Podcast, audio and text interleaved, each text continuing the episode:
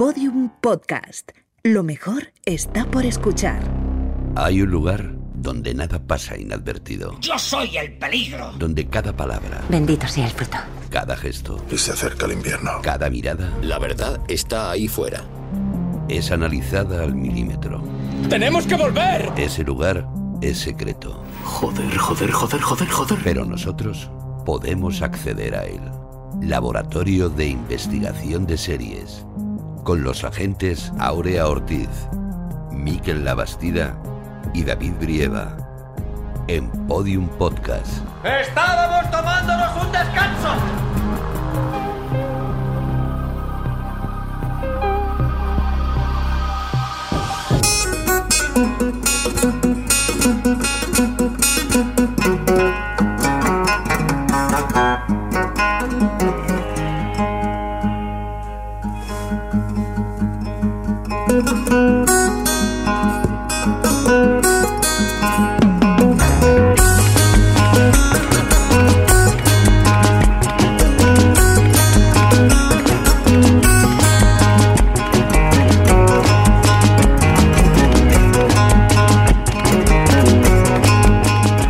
Bienvenidos al Laboratorio de Investigación de Series en el quinto episodio de nuestra duodécima temporada. Hoy vamos a hablar de la serie que cuenta cómo se hace una serie y continúa la película que contaba cómo se hacía una película y que adaptaba un serial.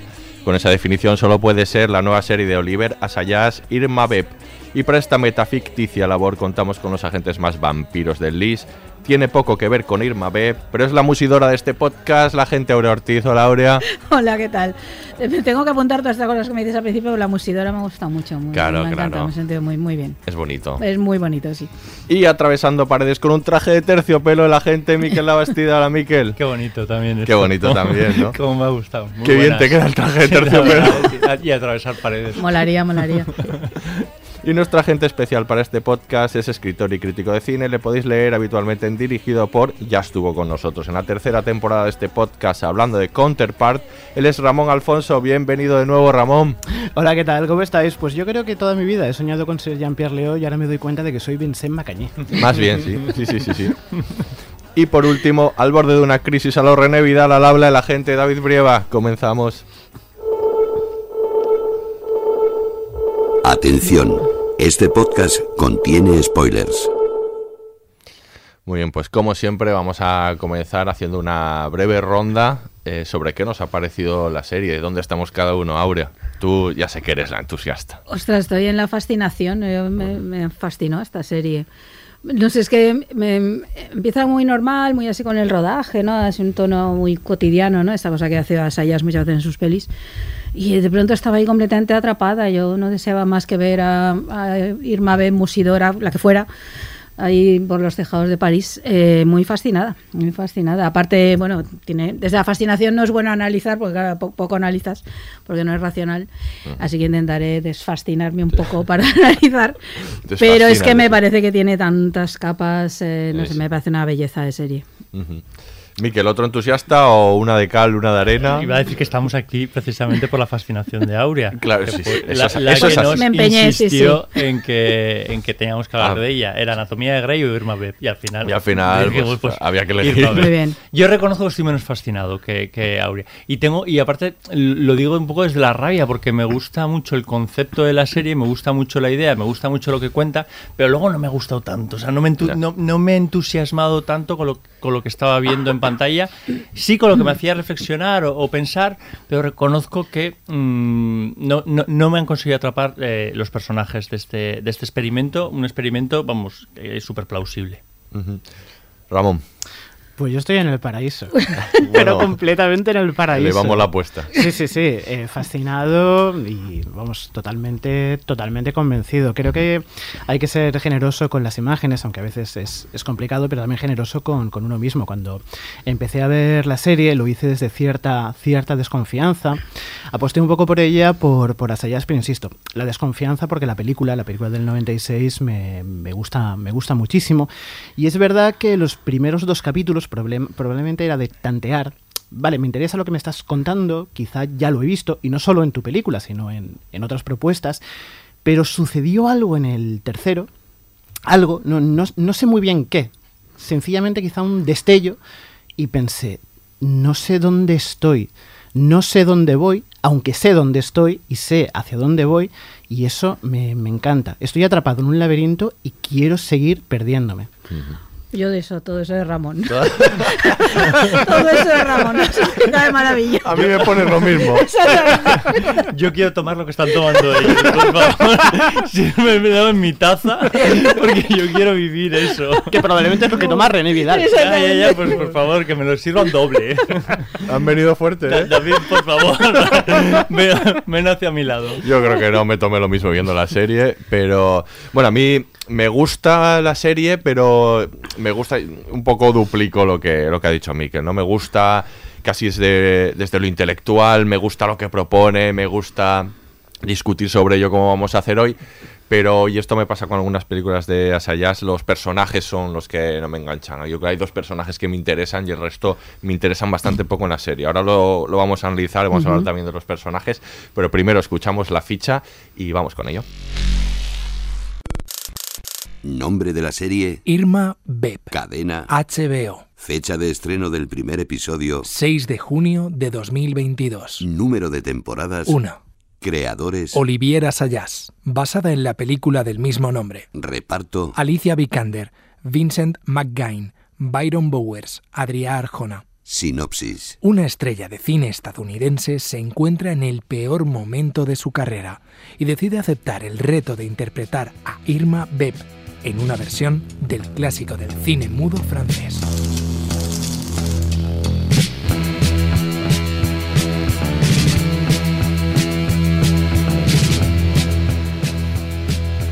Pues vamos a sumergirnos en, en Irma Vez, pero primero yo creo que lo mejor es irnos al principio del todo, ¿no? Y hablar de del principio, de, de los, de los vampiros, ¿no? Del Vampire, de la serie, del serial que lo comienza todo, ¿no? Y quiero que me contéis, aquí tenemos a dos estudiosos de la cinematografía, eh, que me contéis un poco qué hacía especial a, este serial, que igual no es, tan conocido en España, ¿no? pero que, sí que dejó una impronta, sobre todo en Francia. Pues yo creo que en realidad lo explicaba muy bien Jean-Pierre Leo en, la versión cinematográfica, ¿no? en, en el Irma Beb del 96. Hay una especie de extraña poética enloquecida eh, que es lo que acaba dando una especie de entidad casi sobrenatural a la, a la propuesta. Eh, yo creo que Fantomas, por ejemplo, que es la obra anterior, el serial anterior de Fouillat, ya es muy, muy especial, pero Los vampiros va a otro, a otro nivel casi metafísico, eh, vanguardista, surrealista, totalmente enloquecido. Y creo que una pieza capital para entender que la propuesta llegue tan sumamente lejos es precisamente Musidora.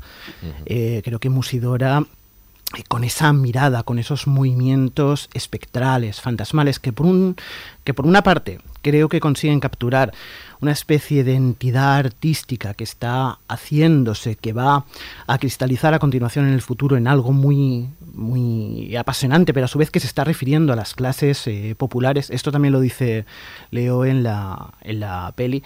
Creo que acaba conformando una especie de apasionante totum revolutum que, bueno, nos lleva a que la obra está totalmente descompensada, porque no sé si estarás de acuerdo conmigo, Aurea, aunque es como prácticamente todos los seriales de, esta, de este tiempo. Es una obra profundamente desequilibrada, pero a partir precisamente de este de este de este temperamento tan sumamente roto es donde encuentra todos sus, sus valores. Es algo así como una especie de work in progress que secuencia a secuencia, capricho a capricho, te va, te va atrapando. Es una película cargada de versos de, de locura. Y por eso me gusta, me gusta muchísimo. Bueno, algo de eso sí. Es que no- después de esto no sé qué decir. Yo tampoco en realidad. sí. A ver, yo creo que hay esa fascinación que hablaba yo al principio, ¿no? Que sientes yo viendo estos seriales, yo creo que pasa con gran parte del cine mudo de la Hmm, época sí. y eh, que, que muy poca gente ha visto. y Yo de verdad recomiendo a veces que sí. Porque el serial es muy, primero, desde el punto de vista argumental, es una locura todo lo que sucede. Claro, es todo claro. muy, muy en más difícil todavía, constantemente, ¿no? Y Sí, se ve, ¿no? En la, en la serie cuando... Es verdad que en- en- en- cuando estamos viendo ahora en la nueva Irma Ujú. Beb y estamos viendo todas las acciones que llevan los personajes. Claro. Y dices tú, pero esto, No, no, esto todo- quién se le ha ocurrido, ¿no? Como es como una concatenación, ¿no? De, de un poco de secuencias un poco absurdas, ¿no? A veces, ¿no? Que- Hombre, a ver, pero, pero el cine sigue viviendo de eso. ¿eh? Gran parte del cine de acción actual se basa Claro. en estas causalidades o casualidades que hacen que, que- que si tú analizas se te caen absolutamente, ¿no? Esa causa-efecto tan extravagantes, yo creo que ya nacen ahí, ¿no? Pasa que es verdad que hay una el personaje ella es que es muy fascinante, visualmente es muy fascinante. Hay algo que atrapa ahí que es eh, muy, no sé, y yo creo que yo entiendo la fascinación ¿no? que de la que habla Olivera Sayas y que la elija ahí como emblema un poco de la historia del cine, ¿no? O de la evolución de las imágenes, porque algo de eso hay. Pero es verdad que estos seriales son un poco distintos de lo que veíamos tal vez en los seriales americanos, ¿no? En la propia serie hablan de, de Pearl White, ¿no? Que era la de los peligros de Pauline que era otro serial, ¿no? De Damisela en peligro. En realidad no tanto, porque ella salía por su cuenta de todos los peligros, ¿no? Y es un personaje muy chulo. Pero aquí era como más de acción física, era una cosa más parecida Sí. tal vez a lo que entendemos hoy en día por cine de acción. Y yo creo que hay, que hay algo que tiene que ver con esa cosa como artística. Yo creo que tiene que ver con el propio ambiente de vanguardia que había en aquel momento en Francia y en Europa. Y de hecho que luego, claro, fuera tan admirado por la vanguardia, Feuillade, eh, ella, Musidora, etcétera, tiene que ver con eso. Hay algo que está impregnado de esa especie de surrealismo, de una cosa muy onírica, también en Judex y en Sí. estas, ¿no? Y yo, yo creo que es eso, ¿no? Lo que hace, lo que le hace a Ana especial ya ha quedado ahí como un emblema del cine, ¿no? Algo tan alejado y que hoy en día pues sigue teniendo, no sé, si- sigue pesando, ¿no? El nombre de Musidora, como dicen en la serie, que dio lugar a una de las mayores productoras eh, de, de cine radical y experimental eh, francés, ¿no? Que tiene una influencia inmensa en la historia del cine, ¿no? Entonces es, es, es- es- pues yo creo que hay algo de eso, de algo, esa mezcla, ¿no? Entre cine popular, que era el cine de los orígenes, es eso, una mezcla de cine popular para llevar a la gente a las salas y a que vieran el siguiente capítulo, el más difícil todavía y cómo salía del peligro, eso es el serial puro y en, es- y en esto vivimos ahora, en el mundo de las series. Y luego una parte ahí que tiene que ver con cierta espíritu vanguardista, ¿no? De, de que las imágenes te atrapen en sí mismas, ¿no? Y luego había, yo creo, un, Un poco el cine francés es- es eso Sí, también, de, toda- sí. de todos modos. sí. Es que acabas de lo que acabas de definir es el cine francés, ¿no? Claro, consigue. eh, eh, Excepto esas la mejor comedia del año, esa no, esa la quitamos, esa que todos los años hay. Excepto eso, el resto del cine francés sí. Pero esa es, es verdad, es, es la mejor comedia del año, pero que la, la- aquí, en Aquí, España. sí, sí, decir, sí, ¿no? exacto, efe- eso. efectivamente. Pero creo que el cine francés consigue eso Sí. de eh, mezclar popularidad, porque eh, consigue eh, atrapar a- a- al público, pero sin dejar esa dosis de intelectualidad alrededor de todo lo que de todo lo que hace, cierta ¿no? experimentación, de cierto gusto ahí por, por un algo más, ¿no? Sí. Y luego hay algo en, en la serie que tiene que mucho que ver con el- la, la actriz que lo protagonizaba, que era Musidora, Sí. pero que es, y el personaje de Irma Beb, que es un poco el, el que luego le va a interesar a Sayas y el que luego, digamos, trasciende de alguna manera ese personaje, ¿no? Que ya está construido ahí, esa, esa personaje femenino maligno, ¿no? Que quiere hacer. ¿no? Y que, y que es tan importante, yo creo. Hombre, es que ahí el hecho de que sea una malvada, que esto lo dicen mucho, ¿no? En la, en la serie, es que esto es nuevo. Y ahora nuevo en su momento, a ver, es que además es un momento fascinante de la historia del cine porque lo están inventando todo. Es que esa época del cine me parece fascinante y lo están inventando todo. Es, una- es un momento en el cual están creándolo todo, es decir, sí que es basándose pues en otras artes previas, en el teatro, en la pintura, en lo que sea, ¿no? En la danza, en, también en el, en el arte más popular. Pero están creándolo todo, ¿no? Y entonces es- esta, esta parte es muy, muy, muy, muy bonita, ¿no? Entonces ella, claro, es ¿no? Por contraste con eso, con la damisela en apuros, Claro. ¿no? De repente Claro. está Irma Beb. A mí, claro, me interesa además mucho eh, la idea de que esta gente, recogiendo lo que estabas diciendo hace un momento, Aurea, estaba soñando el futuro. Sí. Es que eso es formidable. Si recogemos determinadas películas, por quedarnos en el cine francés, ¿no? Determinadas películas de este tiempo, es que mucho de lo que va a ocurrir después ya está ahí. Yo, Fantomas, recuerdo que la vi hace ya bastantes, años, pero los vampiros no, no tanto. Y recuerdo que por fin eh, entré en ese, en ese mundo por Rivet. Y es cierto, Rivet, Jack Rivet, está completamente anunciado en lo que va a ser, en lo que eran los, los vampiros. París nos pertenece con determinados paseos, por ejemplo, por los techos de París, los techos de París que nos llevaría por otra parte a René Clair, que todavía estaba posiblemente en el tiempo de los vampiros soñando con hacer o no eh, películas. Pero está René Clair, está Jack Rivet, está desde luego Olivier Assayas. Entonces, Louis Fouillot, mientras estaba construyendo su historia o no construyendo, siendo surreal sin saber que era surreal, se estaba de algún modo, igual que más tarde ocurre con, con Jean Vigo y la, y la se estaba inventando, en definitiva, el cine francés, por lo menos un determinado tipo de, de cine francés. One es los vampiros. Louis Fouillot ya se había inventado eh, Old One. La modernidad ya existía precisamente en el tiempo de, del cine mudo, mientras nos estaban contando estos crímenes completamente alambicados, enrevesados, imposibles, y todo a partir de una mirada, porque yo creo que la cuestión está, por supuesto, en la mirada, la mirada de Fouillot y la mirada de, de Musidora. Ahí está completamente la clave de este, de este asunto. Sí, además toda la figura de ella también deriva mucho de la pintura y de la creación esta de la mujer fatal, que en esos años, sobre todo a partir del simbolismo, en la obra de Klimt y todos los simbolistas, se crea, o aquí en España Julio Romero de Torres, ¿no? Esa figura morena, misteriosa, que ya responde a eso, ¿no? Entonces ahí como también hay un icono que es como del, de eso que se llama la alta y la baja cultura, que son términos a no reivindicar, pero para entendernos, que está como en todas partes, ¿no? Esa, esa figura, y ella encarna eso, ¿no? Además eso, que sea una malvada y que sea la protagonista, y tiene un nombre irresistible. ¿Quién se resiste a Irma Bep? Claro. Que no ese nombre, o sea que sí. Buen nombre, sí. Muy bien, y esto eh, tiene, tiene sentido que hablemos de, de la obra original, pero tiene sentido también que hablemos un poco de la obra en general de este director, de este Mm. autor, de este creador que es Oliver Assayas, ¿no? Y, y cómo encaja eso. Vamos a hablar ahora también, por supuesto, de la película original, pero hablemos un poco de, de- de él como cineasta, ¿no? De, de qué son las cosas que le interesan y le persiguen, vosotros que sois también muy seguidores de Assayas y que habéis visto sus, sus películas. Casi todas, yo todas no. Yo creo que me quedan tal vez un par, pero ahora no recuerdo cuál, cuál sería. Pero sí, más o menos estoy al día. estoy al Bueno, hay que de decir que él comenzó siendo crítico de cine Sí. en calles de cinema y, y- Como tantos, ahí sigue, Claro, sigue completamente tradición. teórico antes que un Es que es muy que francés, un decía Sí, sí. Miquel, pero esta, esta parte de esto es muy del cine francés. Y hay una conexión, ¿no? Probablemente con la generación que luego se convirtió en la nueva ola y así. Mm.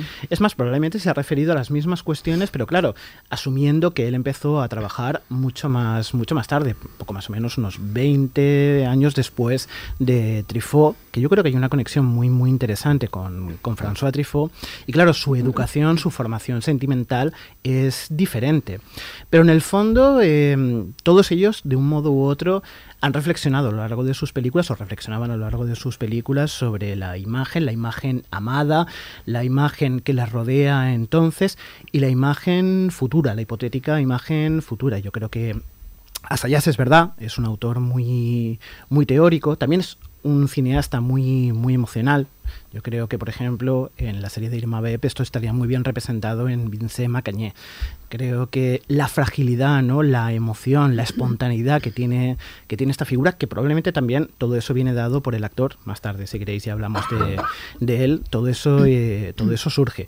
Pero creo que sí, creo que la formación que tiene desde la imagen, también desde la música, eso lo diferencia desde luego mucho de los cineastas que conformaron en su momento la, la nueva ola. La importancia de la música en Sayas creo que le da un punto muy, muy interesante. Y en definitiva que él está desarrollando su obra en un momento en que las fronteras han caído, lo audiovisual es formidablemente mestizo y se interroga sobre precisamente todas las metamorfosis. Yo creo que Irma Beb es una obra muy, muy teórica que habla de esto fue la imagen en movimiento y ahora estamos en un punto en que todo se está reorganizando. Es más, me atrevería a decir que no sé si es una serie, si es una película, si es un serial y probablemente los personajes en la propia peli, Vincent Macagné, sin ir más lejos, René Vidal, eh, lo plantea. No es una serie, es una película larga, pero es una película larga, funciona como eso, funciona como serie, no, no lo sé. Entonces todas estas incertidumbres, esta idea de poner sobre la mesa interrogantes, creo que en el fondo, igual que sucedía, qué sé yo, por ejemplo con Godard, que desapareció no hace demasiadas, demasiadas semanas, creo que al final es lo que acaba alentando ¿no? la obra de Assayas, las in- los interrogantes, y estar preguntándonos continuamente hacia dónde vamos, hacia dónde va la imagen. Yo creo además que, es, que últimamente refleja muy bien todo ese desconcierto que provoca. Sí. que estaba pensando en Personal Shopper, no sé si Ah, lo habéis bueno, visto, claro, ¿no? esta película claro. con Fantasma también. Mm, También con No, toda esta recurrencia, no, al, al- al- esa sensación como de algo aparecerá en la imagen que no es del orden de lo racional, ¿no? Y, y tú te dejas ahí atrapar y no sabes muy bien qué te está contando porque es muy desconcertante también Personal Shopper, ¿no? Seguimos a esta chica que es nada, la ayudante de una estrella y también otra reflexión sobre la fama como aquí, Sí, sí. sobre las redes sociales, sobre cómo nos comunicamos hoy en día, ¿no? Y yo creo que está muy al día de los grandes debates que tenemos ahora, ¿no? Y de hacia dónde vamos y ese desconcierto que yo creo que tenemos todos, ¿no? Frente a los profundos cambios que hay, no saber hacia dónde te lleva porque las categorías de antes no valen, pero aún no hemos inventado las nuevas, porque no tenemos muy claro ¿no? dónde está, qué es cine, qué es serie, qué es audiovisual, eh, todo ese tipo de cosas, incluso los conceptos no nos acaban de servir, ¿no? Y yo creo que, bueno, Irma B va directa a eso, pero casi todo su cine últimamente yo Sí. lo veo muy en esa, No sé si en esa línea o en dobles vidas. Eso ¿no? te iba a decir, ahí. con los libros, el texto. Que la hace lo mismo, sí, ¿no? Que habla de esa idea de lo digital, ¿no? Como cómo se desvanece, pero al mismo tiempo permanece la cultura y, y además lo hace pues contando como me gusta una cosa mucho que lo hace como contando cosas cotidianas, vale, que es un rodaje, igual no es cotidiano, pero el tono sí lo es, que decir, cuando tú estás en el rodaje en Irma Beb estás en un rodaje, está lo cotidiano, los problemas cotidianos que hay, con todo eso no hay esa parte como realista, si queréis, ¿no? Que al mismo tiempo, claro, se mezcla con esta parte más reflexiva, autorreflexiva y luego ya con la sobrenatural directamente, ¿no? A mí me encanta, porque siempre me desconcierta. A mí me gusta mucho un cine que me desconcierta y, y me dejo llevar y eh, no sé por dónde va a salir. Entonces, incluso aunque a veces no salga del todo bien, me gusta que me hagan esto como espectadora, ¿no? Que me, no sé, que me sorprendan de ese modo. A mí esa, esa idea me gusta mucho, lo de que na- naturaliza mucho, o sea, hace cotidiano cosas que no son cotidianas, Eso es. pero que tú sí que las sientes como cotidianas. Sí que es verdad que em, sucede que parece que eh, eh, te, te logras colar en ese, en, en ese, ese- en ese rodaje de, verdad. Sin, sin- en realidad eso es- está más que impostado, está todo muy, muy preparado, pero sí que eh, consigue eh, que parezca lo más natural Sí. posible. No sé si realista, pero sí lo, lo más natural. Y eso sí que es una virtud de este, de este, de este director, ¿no? Mm. Introducirte en ese, en ese mundo. O sea, a mí eso me, me gusta. También ha hecho alguna serie anteriormente, no es la Sí. primera, ¿no? Eh, Ah, sí. Carlos, ¿no? De 2010. Es y que bueno. yo creo que Carlos no es una serie al uso. No, no está, bueno, igual pasa un poco con este debate que, te- que- que teníamos, ¿no? Pero ahí sí que parece que lo que son los capítulos eh, estaban menos pensados. O sea, creo que funciona mejor como, como obra eh, completa, pese, pese a la duración, eh, que, como, que, como, que como serie. Algo que, que sí que está, desde luego, muy bien pensado en, en esta versión de, de- de Irma Beb, porque sí que, aunque es verdad que los personajes no se desarrollen más, sí que, que es como una especie de matriosca que van apareciendo más personajes a medida que van avanzando los, los capítulos. O sea, yo creo que sí que está pensado en los en, eh, qué va eh, ocurriendo en cada, en cada entrega. Sin embargo, yo creo que Carlos es más una obra en su, en su conjunto, ¿no? Que como, que como episodios. Sí. Y vamos a hablar ahora de la Irma Beb de 1996, ¿no? de la película. Porque esto todo es una concatenación ¿no? de, de metacosas, ¿no? Que vamos a, rusa, ¿no? que va a costar, de- que va a costar desentrañar ahora cuando hablemos de la serie, porque es una película muy importante para él. Él dice que es la película que le abrió al cine internacional, ¿no? Y, y para muchos es su película más, más reconocible, más interesante. Eh, ¿Qué lectura hacéis de esta película? De por qué es tan importante, ¿no? En, en su carrera. Hombre, porque yo creo que plantea gran parte de todas estas cosas que estamos comentando, Sí. ¿no? Hay como un punto de inflexión ahí de reflexionar en torno a en qué consiste crear una imagen, que yo creo que es el tema como, por qué construimos imágenes y por qué contamos historias y relatos, ¿no? Porque va un poco de esto.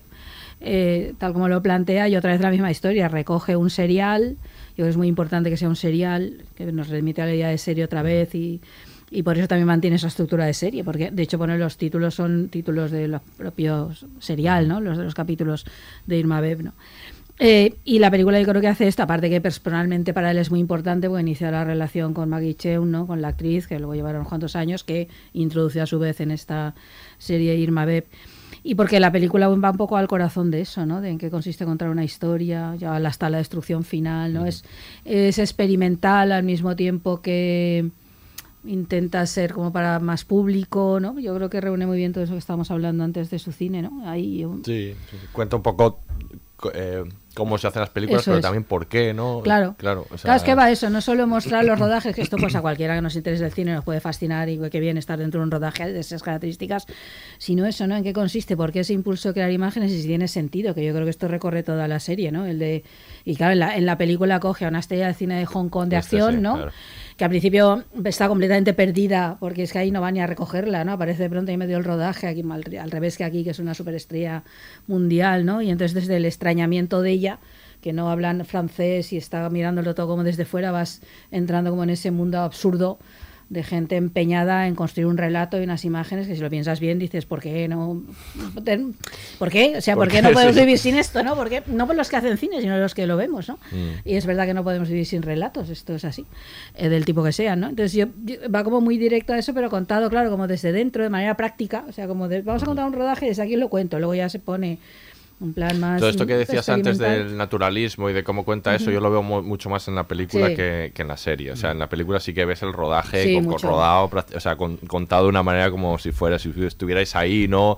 Como después de eso se como van a tomar algo. presente, como muy en el presente, Sí. mucha inmediatez, sí, sí, Ujú. sí, eso sí. Y creo que ayuda a la mirada de ella, como está contado un poco a través de la mirada de alguien que viene completamente fuera de ese mundo, ¿no? De la actriz de Hong Kong y demás, ¿no? Que interpretándose a sí misma. No sé, es que hay un juego ahí tan bonito con todo eso, ¿no? Tantas capas. Mm, pues, hay que decir que es una película que él rodó, o sea, escribió muy rápido y, y rodó también muy rápido, que era como en un huequito que tenía y, y la hizo casi, él cuenta que la hizo un poco casi instintivamente, ¿no? Que lo que, lo, lo que se le ocurrió en ese momento y luego la casualidad, eh, al final es de esas películas más, más relevantes, más importantes y la encajó en un hueco entre producciones mucho más grandes, ¿no? Que, que estaba él haciendo. Pero yo creo que eso va a su favor, a favor de la película, esa Claro. inmediatez, esa Mm. especie de tengo que contar esto sí o sí, ¿no? Yo creo que eso se nota un poco, ¿no? En lo que decías tú, esta cosa inmediata, ¿no? De Sí. que estás ahí como en el momento viviéndolo en el presente, ¿no? Y al mismo tiempo todas las capas que, que va que va teniendo, yo eso juega a su favor completamente. La visteis en su día y la habéis vuelto a ver para, Sí. para Sí, ahora. sí, sí, sí, sí. Yo en su día no, yo la vi un poco posterior, posteriormente y luego la volví a ver después de ver la serie, para no antes. Y la recibisteis igual que cuando, que cuando la visteis. Ha costado un poco más ahora, tal vez, ¿no?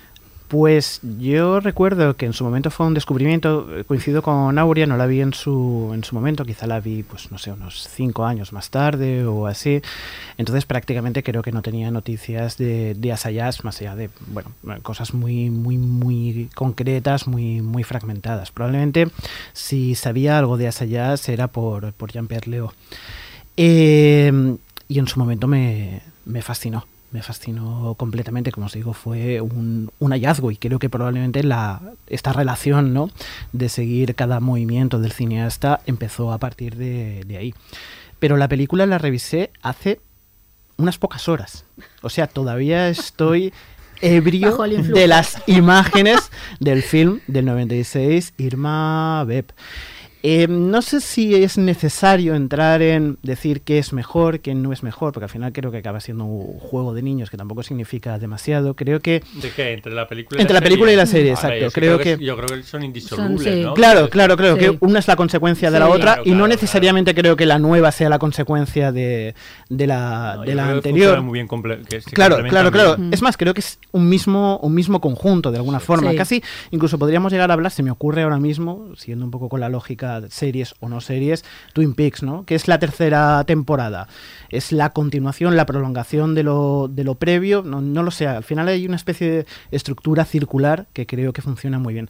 Eh, no sé, sentarme ayer frente a las imágenes de, de la película evidentemente después de haber visto la serie, de haber admirado la, serie, fue algo completamente distinto, ¿no? Eh, muy, muy diferente.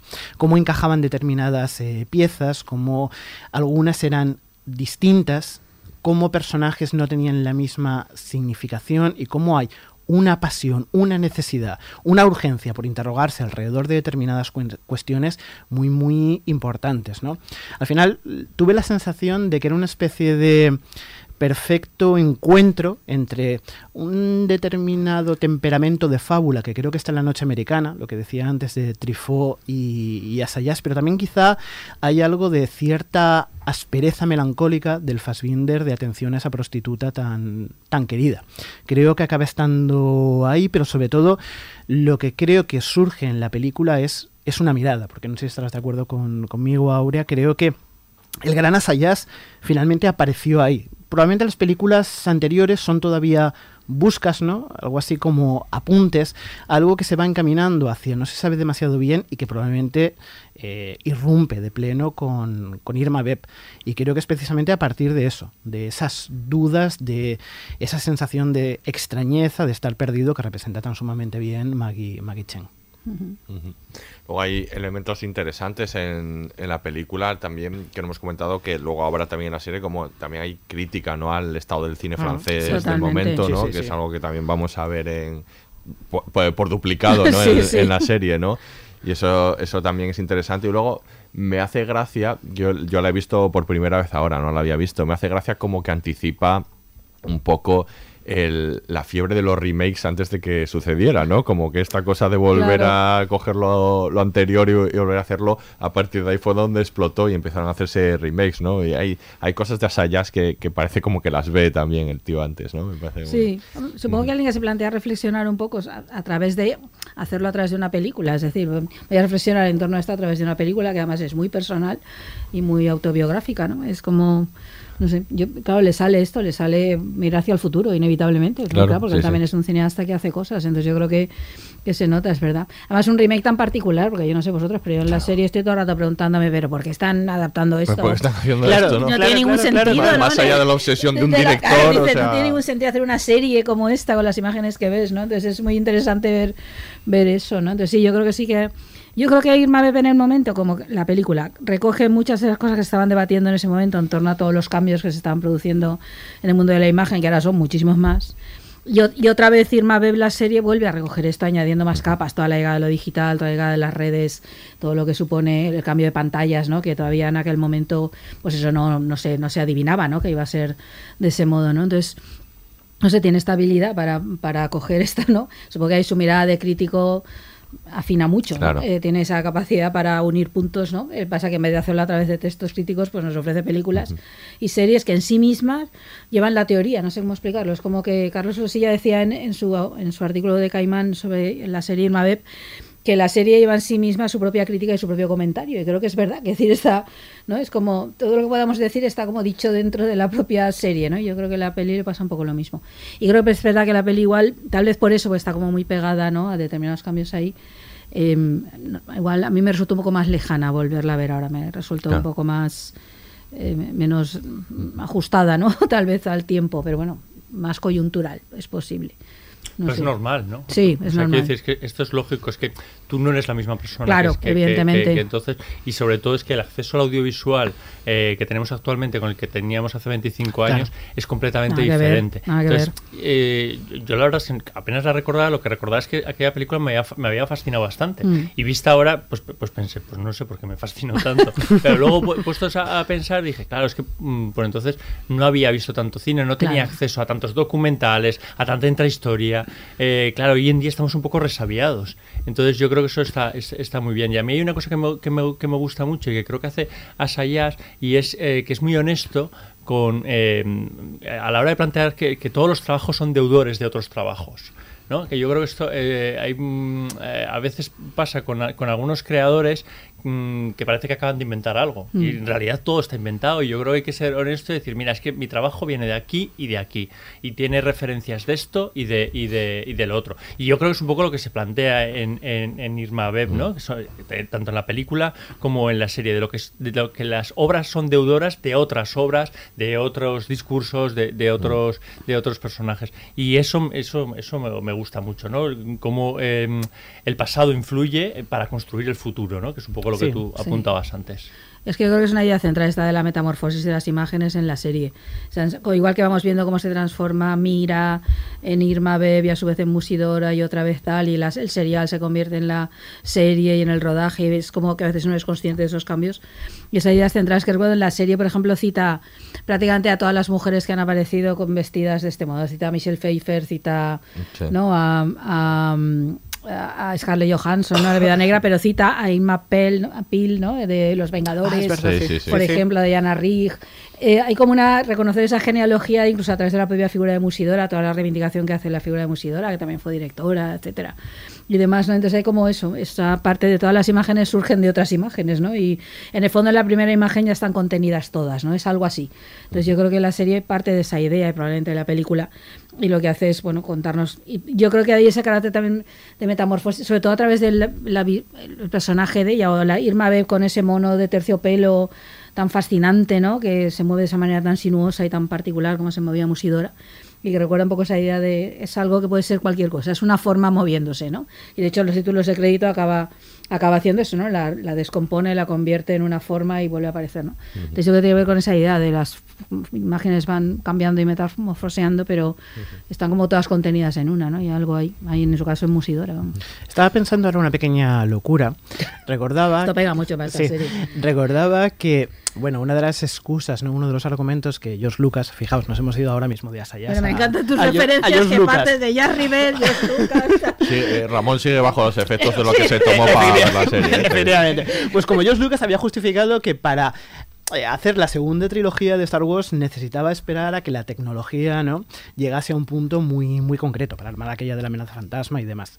Bueno, pues como se da la sensación viendo el largometraje de Irma Beb que cuando se completa un punto muy muy particular, porque no sé si recordáis, termina con estas imágenes de Sí. la obra que ha montado eh. René Vidal, que es una obra vanguardista, pero yo por lo menos tengo la sensación de que no está hablando necesariamente de un hipotético futuro. A mí estas imágenes me recuerdan A determinadas de propuestas, 20. claro, de los años 20, pero también de los años 60, Mm. etcétera. Quiero decir que la película termina como diciendo esto fue el pasado y ahora necesitamos cerrar. ¿Por qué? Porque necesito esperar que ocurran determinadas cosas que es evidente sucederán en algún momento y más alrededor del cambio de siglo, tendré que esperar el tiempo que haga falta para recuperar todas estas cuestiones y que aparezca desde luego la, la serie. En el fondo también es lo mismo que decíamos con, con Lynch, ¿no? Vale, dentro de tanto tiempo volveré a Twin Peaks y seguiré explorando esta, esta zona. Como que necesito, después de haber propuesto parte del viaje, necesito detenerme, necesito hacer una pausa y esperar. Vamos a ver qué es lo que sucede a continuación. Ah, y creo que ahí precisamente casi podríamos darle una nueva entidad a la película, pues prácticamente de prólogo. Es un prólogo Mm. a esto que, que hemos visto ahora. En todo caso, le ha salido muchísimo mejor que a Sí. George Lucas. Sí, lo sí, sí, sí, sin duda. Pues sí, me viene muy bien Ramón porque justo os iba a preguntar precisamente eso. Abandonamos la película, llegamos a llegamos a, a 2022, ¿no? Y, y a esta serie. Y mm, qué es eso que ha sucedido, ¿no? Porque si tu- le tuviera pregunta, eh, delante a a Sayas le preguntaría por qué vuelves ahora, o sea, qué ha sucedido para que vuelvas ahora a Irma Beb. Él dice una frase muy de autor y muy de, de Asayas. Muy que es- Muy francesa, muy de autor Asayas, que dice cuando el, cuando el mundo no sé si dice el cine cuando el mundo del cine está en caos se puede hacer una nueva Irma Beb ¿no? que está es, muy- es muy de Asayas Está bien, sí. ¿qué ha pasado no? ¿por qué vuelve a, a- creéis vosotros a Irma Beb ahora? Hombre, porque es verdad que ha cambiado completamente el consumo, ¿no? Desde Claro. la película ahora. Las formas de consumo han cambiado enormemente. Y él mismo se plantea hacer una serie. Yo es que ya el hecho mismo de que Asayas diga voy a hacer una serie, Sí. que insisto, parte de un serial, o sea, vaya a reformular el serial de 1916, ¿no? En 2022, o algo así. Eh, yo creo que por eso, porque claro, han pasado muchísimas cosas ahí. Esa, esa imagen que decía Ramón, no es que el final acaba con esas imágenes como de vanguardia Sí. y demás, pero que al mismo tiempo son antiguas, ¿no? Y a ver hacia hacia dónde van al futuro, pues ahora lo que hace es desenmarañar eso, ¿no? Y lanzarlo. Yo creo planteando más dudas que respuestas, porque obviamente no tenemos respuestas. Yo creo que la propia serie plantea muchas dudas de cuando hace todas estas diatribas contra las series, Sí, el actor alemán. otro, sí, así, pero al mismo tiempo sigue haciendo la serie. Claro, es como que la propia serie desmiente al actor, ¿no? Sí, es como eh, todo eso, ¿no? O que un director, el director ficticio, ¿no? De la, de la serie Vidal, que tiene otra historia, se decide hacer eso, o que la actriz de super éxitos y blockbusters decide hacer un cinema, una serie más autoral y luego una obra entonces yo creo que ha pasado una, pues, pues han pasado las redes, ha pasado internet, ha pasado, han pasado los cambios absolutos en el consumo, han pasado las plataformas. Es lo que hay, ha pasado una manera completamente diferente de consumir el cine, que no sabemos a dónde va. Que también este es un periodo de que no hay manera de prever para dónde va, ¿no? Yo creo que es eso, básicamente, ¿no? Pero no sabíamos tampoco antes. No, no, no. O sea, yo creo que hace 25 años tampoco o sea, Ni- no se, ni- no se ni- imaginaba ni hace que va. 50 años en todo lo que iba a evolu- evolucionar. Yo creo que eso es eso es, eso es estupendo y que Sí. quien Claro. quiera reflexionar en torno en torno a eso yo creo que está muy bien porque creo que hay que hay que deba- debatirlo y naturalizarlo también este este este debate ¿no? Es que ojalá tengamos una siguiente temporada o un, siguiente producto, 20 ¿no? Otro- claro, otra expresión Irma Beb dentro efectivamente de, de 25 que será un videojuego o algo así Bueno, ¿no? pero, pero sería genial O el porque equivalente al videojuego dentro de 20 en realidad, si partimos de la idea de esta serie podía construirse alrededor de ¿Cómo sería hoy mirar a Musidora, a Irma Beb, a eh, Alicia Vikander a través de TikTok? Claro, el siguiente paso quizá podría ser los videojuegos o con una especie de hipotética inmersión en las imágenes que se me ocurre estaba en aquel Ready Player One de, de Spielberg. Claro, Sí, ¿cómo sí. sería relacionarnos? Porque al final todo esto va de cuál es la relación, cuál es nuestra relación con las, con las imágenes. Eso estaba, por supuesto, en la película, pero sobre todo está hoy, porque han pasado muchísimas, muchísimas cosas en estos 25 años que fundamentalmente tienen que ver con el cambio tan drástico que se ha producido con nosotros como espectadores, la cuestión de la mirada. Eh, nosotros ya no miramos las imágenes igual que a finales de los años 90. Ya no tenemos que ir a una sala de cine para establecer un determinado discurso, charla, discusión con estas imágenes. Lo podemos hacer viajando, qué sé, qué sé yo, en metro, a través de- del móvil. Entonces estamos ahora mismo en una tierra totalmente inexplorada y esto es algo así como, bueno, una serie de apuntes, ¿no? Eh, alrededor de esta cuestión. ¿Hacia dónde vamos? Bueno, me parece muy, muy interesante. La primera imagen que aparece, de hecho, de los vampiros en la serie es en un móvil. La primera vez que la vemos sí, es sí, sí, en el claro, móvil. claro, tienes y es como muy sí. simbólico ese fragmento, ¿no? Hemos Claro. el serial de 1916 visto Ya en la pantalla del móvil. ahí. Ahí ya, desde ahí ya, a partir de ahí cualquier cosa. Muy bien, pues vamos a escuchar el primer corte, vamos a escuchar uno de los primeros discursos de Asayas en boca de sus personajes. Escuchad, escuchad. Qué fuerte que René quiera hacerla. Siempre se negó a hacer tele. No es para la tele. Es un serial. Es igual que en la era muda. Ya, ¿qué diferencia hay? Se trata de volver a las raíces. A todos los autores del 19 se los serializó. Te entiendo, pero para los demás será una serie basada en un serial mudo. Sí, pero las series tienen hilo. No surgen de la nada. Los seriales eran novelas. Se consideran películas largas. Hola, mira. No son películas largas, son contenido. Industria del entretenimiento regida por algoritmos. ¿Qué problema hay con las series? Ah, que están las plataformas. Necesitan contenido y alargan el contenido. Se adaptan al mercado. Es lo contrario del arte. Crecí con reposiciones de Dallas. Dicen que Rainer Werner Fassbinder la adoraba. Si haces una serie, eres esclavo de la audiencia. Así de simple. Sí, es verdad. Ahora la industria está muy al loro de lo que quiere el público. Demasiado marketing. Exacto. El arte no debería depender de eso. ¿Qué más da si el cine es arte? A mí personalmente me importa una puta mierda.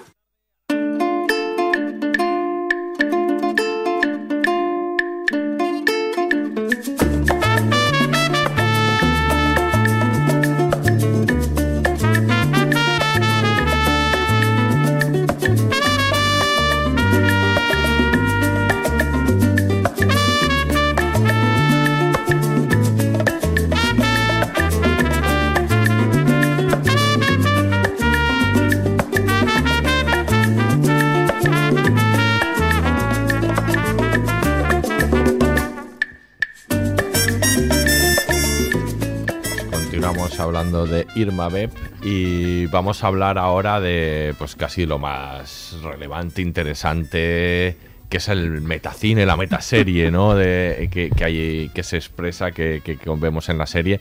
Y, y que cuenta todo esto que hemos hablado, ¿no? De cómo se hacen las series por dentro, porque es fascinante. Esa es realmente a mí la parte que más me gusta, ¿no? Ver cómo funciona todo por dentro, ¿no?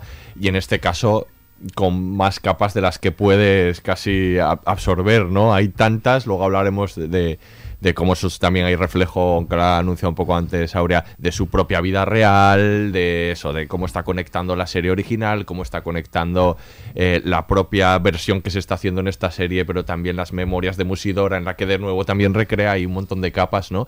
Que nos están hablando de de cómo se hacen, ¿no? Cómo se hacen Mm. las cosas, que es lo más, lo más interesante que casi que, que tiene la serie.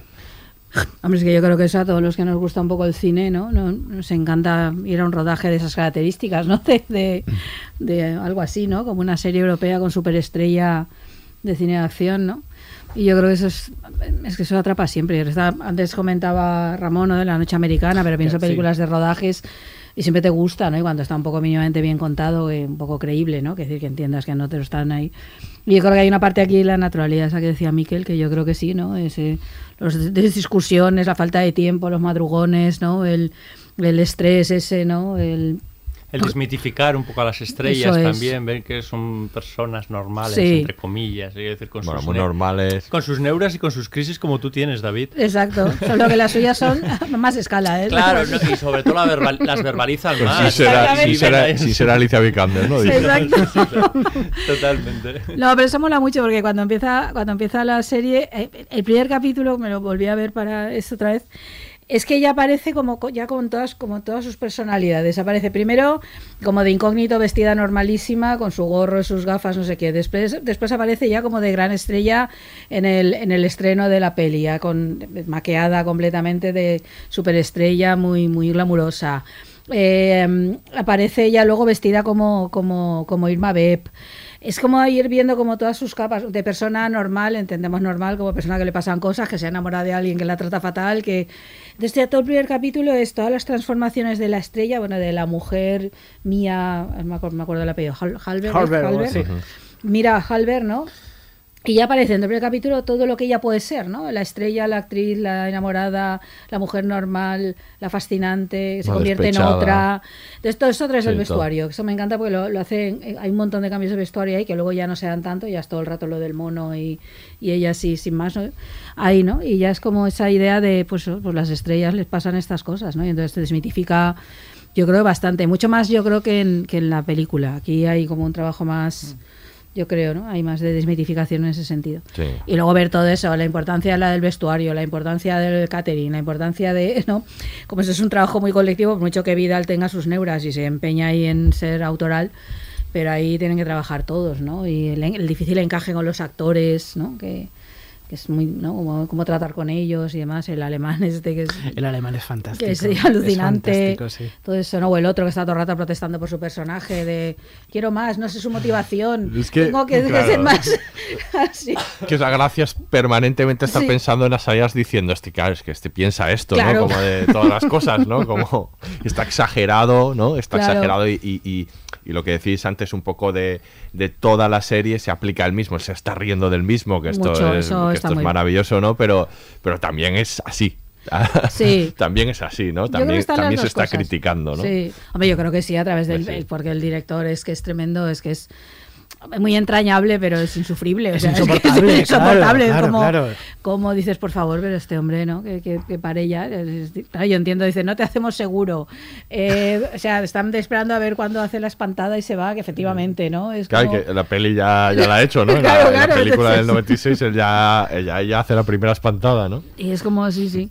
No, y todas esas cosas tan como un rodaje que es algo muy es algo muy controlado. Los rodajes tienen que estar muy controlados. Hay una hay una orden de rodaje cada día se rueda se empieza muy temprano. Hay que ser muy disciplinado en un rodaje que luego la película sea la que sea no porque si no no funciona. Es un trabajo de muchísima gente no pero también está como sometido a muchos azares. Te das cuenta a través de la serie no como cualquier cosa que empieza a fallar aquello se puede se puede desmoronar, ¿no? Y Ese actor que está perdido fumando crack en cualquier sitio, ¿no? Un poco... Pero además las dos películas, eh, bueno, la película y la serie, las dos plantean el mismo punto casi de no retorno desesperado o así, que es la desaparición del director. Claro. Y más en dos propuestas, ¿no? Como las que están montando, tan ligadas a la figura de su autor, entendiendo por este al, al cineasta, al director. La desaparición absoluta de Leo en la película y aquí, que es verdad, vuelve, es también muy interesante la figura que sustituye en ambos casos, ¿no? Porque mm. en el largometraje es Lucas Tell, que además sí, que podría tener cierta relación con Leo, eh, tienen por ahí el nacimiento del amor de, de Garrel, pertenecen a la misma generación, sensibilidades más menos parecidas, pero sin embargo en la serie la persona que sustituye a René Vidal es un director que viene de Hollywood, de propuestas completamente opuestas, pero da la sensación de que a Sayas le concede como otra oportunidad, ¿no? Vale, la película eh, o la serie que están organizando debe volver a las manos de, Vidal a mis manos. Pero es muy interesante, qué sé yo, por ejemplo, la relación también ¿no? que se establece entre los diferentes eh, intérpretes. Esa especie, vamos a decirlo así, de clases sociales que puede haber entre los intérpretes. Lo decíais, ¿no? Este personaje, Vincent Lacoste, que constantemente está interrogándose sobre algo tan absurdo, de algo tan descabellado como es un serial de cuáles son las motivaciones de mi personaje. ¿Qué sé yo? Pero si tu personaje se comporta de forma contradictoria de este capítulo a este, e incluso me atrevería a decir de secuencia a secuencia o incluso de plano a plano. ¿Qué demonios estás preguntando? Resuélvelo como, como puedas. Pero claro, ese personaje constantemente arrinconado, apartado, en detrimento, por supuesto, de Alicia Vikander, ¿no? Como tiene una relación mucho más cercana, pero también en definitiva cómo es observada como un producto, ¿no? Tiene que salir bien esta serie porque en definitiva tiene luego que estar contenta para poder trabajar en esta campaña publicitaria y así casi al final la serie se acaba convirtiendo en una especie de excusa que la lleva a otras cosas dentro de la lógica del mercado mucho más importantes, mucho más eh, valiosas. Había un detalle corregidme si, si me equivoco, hay un detalle que me parece también muy interesante y es que solo hay un intérprete que repite.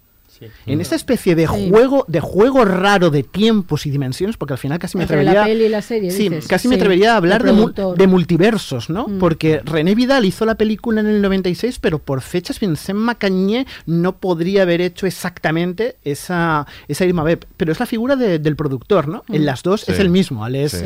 Desca.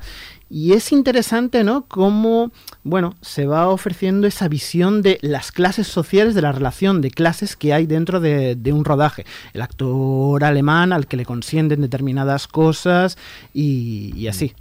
Sí, yo, en, en ese juego, ¿no? Tan interesante en el que de repente un personaje sí repite haciendo el mismo papel, pero hay otro como es la maquillado, la, perdón, la, la responsable de vestuario, que es. Mira, Sí. en la que cambia la actriz, o ese director que no tiene sentido la edad que tendría para y que le da igual, ¿no? Y que añade todas esas capas de confusión. Y él decía algo así como que que es una confusión que sucede en la vida real, ¿no? Claro. Y que y que la traslada allí, ¿no? Y y que todas esas capas suman. Él decía que había. que la, la- Bueno, él sí que dice que un poco que la serie tiene como más complejidad, tiene muchas más capas, Mm. ¿no? Y, y sobre todo dos, ¿no? Que él, que él destaca. que Una es la que he comentado antes de esta parte de, de la biografía de Musidora, esa parte en la sí. que Musidora relata su vida y hay una capa más en la que lo está contando ya los actores los están interpretando de verdad. Sí, digamos, además que lo de la añade como hacia el final, es decir, es como va añadiendo. Sí, sí, sí, en la parte pues final. serie va siendo siempre sorprendente en ese sentido, siempre va añadiendo algo distinto. Y además Musidora que se refiere a una cuestión tremendamente actual, ¿no? Aquella secuencia que se interroga sobre precisamente la mirada, si ha sido una mirada erótica, complacida, ¿no? Alrededor de una secuencia de, de violación. Es muy interesante cómo Musidora, ¿no? Desde el pasado, pues bueno, por lo menos eh, suma eh, algo al debate. Sí, y al mito, ¿no? También de la, de la producción, de cómo sí. ella va a convencer a, a, no me acuerdo qué es, al jefe de policía para que se Sí. reanude el rodaje, Sí. ¿no? Toda esta serie de... O como incluso nos suma, no sé si recordáis, eh, una anécdota del rodaje, ¿no? Cuando la colocaron allí en las vías, que Sí, es tremenda Es, una, es locura, es una verdadera locura. Poner a que- la actriz en- Sí, sí, que habla mucho de, Tú quédate quieta que entonces el tren no te... no de te los chalados que estaban en el tiempo del cine, Sí, del sí. cine mudo, claro. Sí, sí. O la parte del- de la explosión del cañón, Sí, ¿no? sí, También. sí, sí, de- y luego hay otra capa eh, muy interesante eh, que, que le añade mucha complejidad, que es su propia relación o conexión personal con, con la obra, ¿no? Todo lo que comentaba ahora antes de cómo él ha tenido una relación previamente con, con Maggie Cheung después de la película y cómo incorpora eso a la película. Él decía que no tenía ninguna intención de hacerlo al principio cuando comienza a escribir, pero poco a poco como que se apoderó de- del relato. De- se apoderó, de, de alguna manera, ¿no? Es algo fascinante porque, bueno, por lo que por lo que cuenta él, eh, Maggie Cheung, bueno, con la que no tiene mucho contacto, estuvo casado durante unos Sí, años pero ella con estaba ella. muy retirada ¿no? también, sí. Ella se retiró del Ujú. cine y, y se, co- se comunicó con ella, le escribió para decirle si podía utilizar, pues, si podía salir su, su personaje y si lo quería interpretar ella, a lo que ella le contestó que no. Eso hubiera sido-. Eso hubiera sido fascinante, ya estás totalmente. otra vez con Irma. Beb". Déjame en paz, qué Olivier, obsesión. qué pesado eres. Eso. Eh, que no, pero que bueno, que su historia era suya y por, por supuesto podía contarla, solo le pidió que le cambiase el nombre, que Mm. por eso no se llama Maggie, sino, no me acuerdo cómo, cómo Ay, es, sí, no me acuerdo, la Let o algo, no sé, no, no recuerdo, pero, pero tiene otro nombre, ¿no? En la, que- la que sería ella, ¿no? Y todo, y todo este momento, por supuesto, de confesión, de expresión de sus sentimientos más que se nota que son sus sentimientos no más Sí. profundos y, y sus y sus remordimientos y sus cosas no y, a- y aparecen ahí no en la película todo eso añade como capas y capas y capas no a la, a la serie y, y que lo vuelve como más compleja y, y desde luego más interesante no impensable al principio y tan personal claro tan de, de autor no de, de Asayas Sí, es que al principio empieza eso, pues más objetiva, ¿no? Lo que decíamos, los Mm. primeros capítulos, el rodaje, no sé qué, la estrella que llega, cómo va encajando, como tal, y luego va convirtiéndose en otra cosa, en autoficción.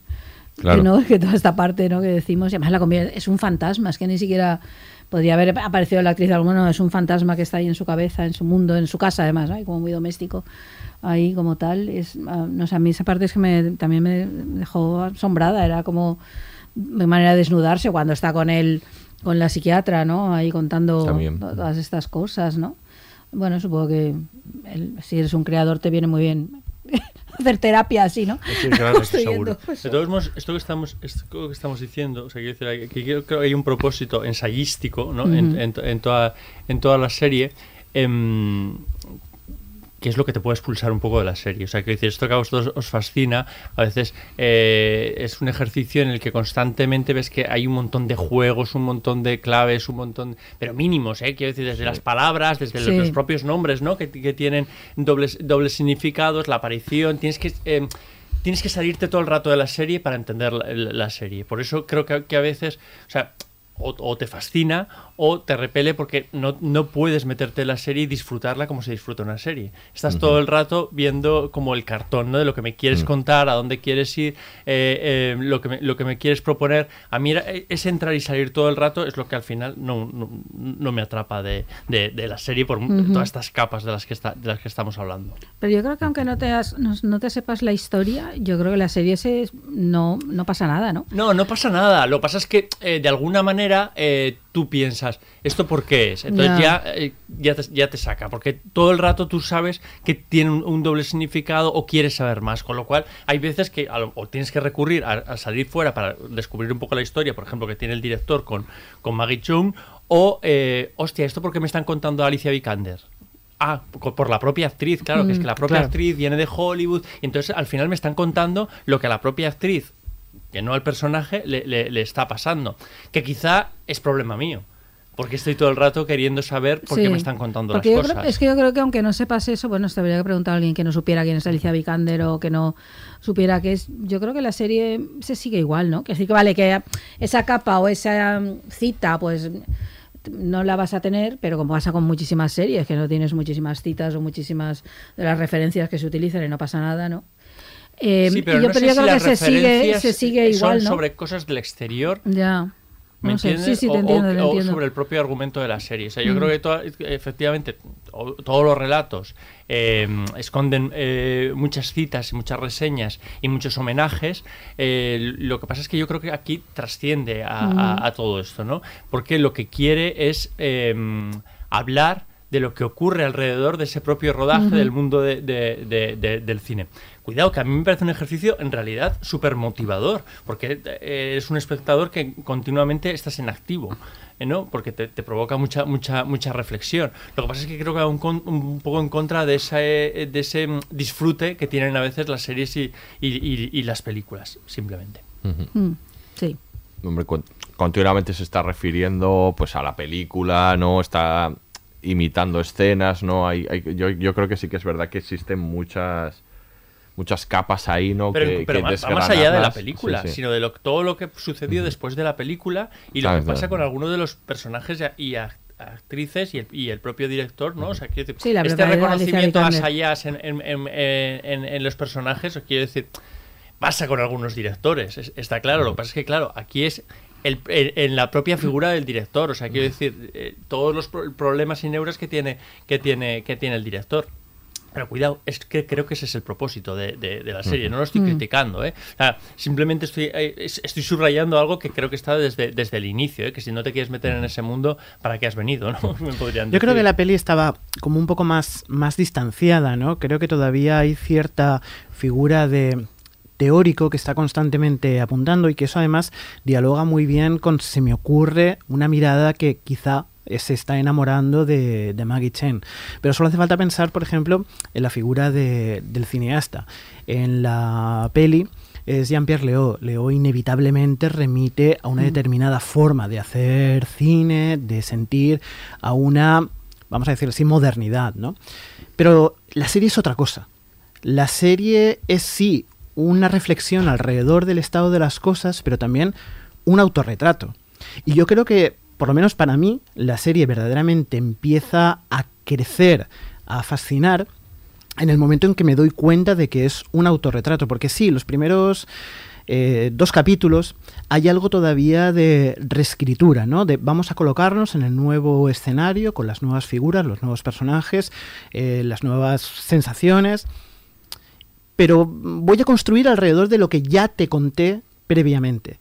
Pero hay un momento en que eso se deja a un lado para empezar a referirse a lo que ha ocurrido en estos 25 años y sobre todo dónde estoy ahora. No recuerdo los años que debe tener Olivia Sayas, posiblemente 60 años, poco, 60, sí. poco más o menos. 60 y algo. Vale, ¿cuál es mi lugar a día de hoy en, en el año 2022 como creador, como consumidor de imágenes, pero también como ciudadano, voy a decir una cursilada, ciudadano de- del mundo, ¿no? en un mundo que se está transformando a marchas forzadas y que posiblemente no llego a entender de- del todo. Y dentro de este caos de emociones, de sensaciones, de interrogantes, porque vuelvo a decir, creo que para mí uno de los grandes hallazgos de la, de la serie es que plantea muchísimos, muchísimos eh, interrogantes. No sé si la película al final la conclusión es que se puede, pero no se puede volver a reorganizar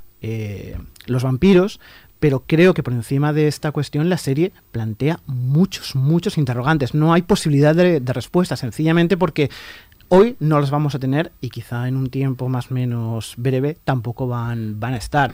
Habla de algo que se está moviendo muy rápidamente, quizá demasiado hasta el punto de que no podemos llegar a reflexionar sobre ello y quizá por eso tiene que preguntarse, tiene que hablar de estoy aquí y no sé eh, qué demonios está pasando. Yo, yo no sé, yo creo que la autobiográfica es solo una de las capas que tiene. Yo, Sí, sí, por supuesto. y no- tengo en clara que sea ni siquiera la principal. Quiero decir que, que yo creo que si no sabes que, que él se enamoró de Maggie Cheung y que está esta historia, la, yo creo que la serie funciona igual, aunque no sepas eso. Si lo sabes, añade algo, bueno, añade cierta admiración a lo mejor por el ejercicio este de exponerse o, o lo contrario, decir que ególatra, ¿no? Es decir, hay como dos partes ahí, lo puedes ver de muchas maneras. Pero yo, yo, yo no sé hasta qué punto es lo esencial, porque yo creo que hay una parte también que tiene que ver con un tópico de siempre entre el creador y la musa, como él se va como enamorando de Alicia Vikander de manera eh, si quieres ahí como platónica, ¿no? Ese enamoramiento que al final acaba, cuando acaba de rodar la serie, en el último, el último episodio ella desciende de la pantalla mientras él le está diciendo a su mujer en, la- en el cine siempre me aparto, pero en el amor siempre vuelvo a ti, ¿no? Algo así Mm, por teléfono, ¿no? El amor siempre me hace volver a ti, entonces ella se va por los tejados y se acabó. Es que Irma el- ve porque ya no, porque esa fascinación que se produce durante el rodaje Claro, es que él se enamora mientras Claro, ella es el personaje. Claro, ¿no? mientras está ahí. eh, Por otra parte, es imposible no enamorarse de Alicia Vikander en la serie. Yo creo que es impresionante. Es impresionante. Ella no tiene una fotogenia apabullante.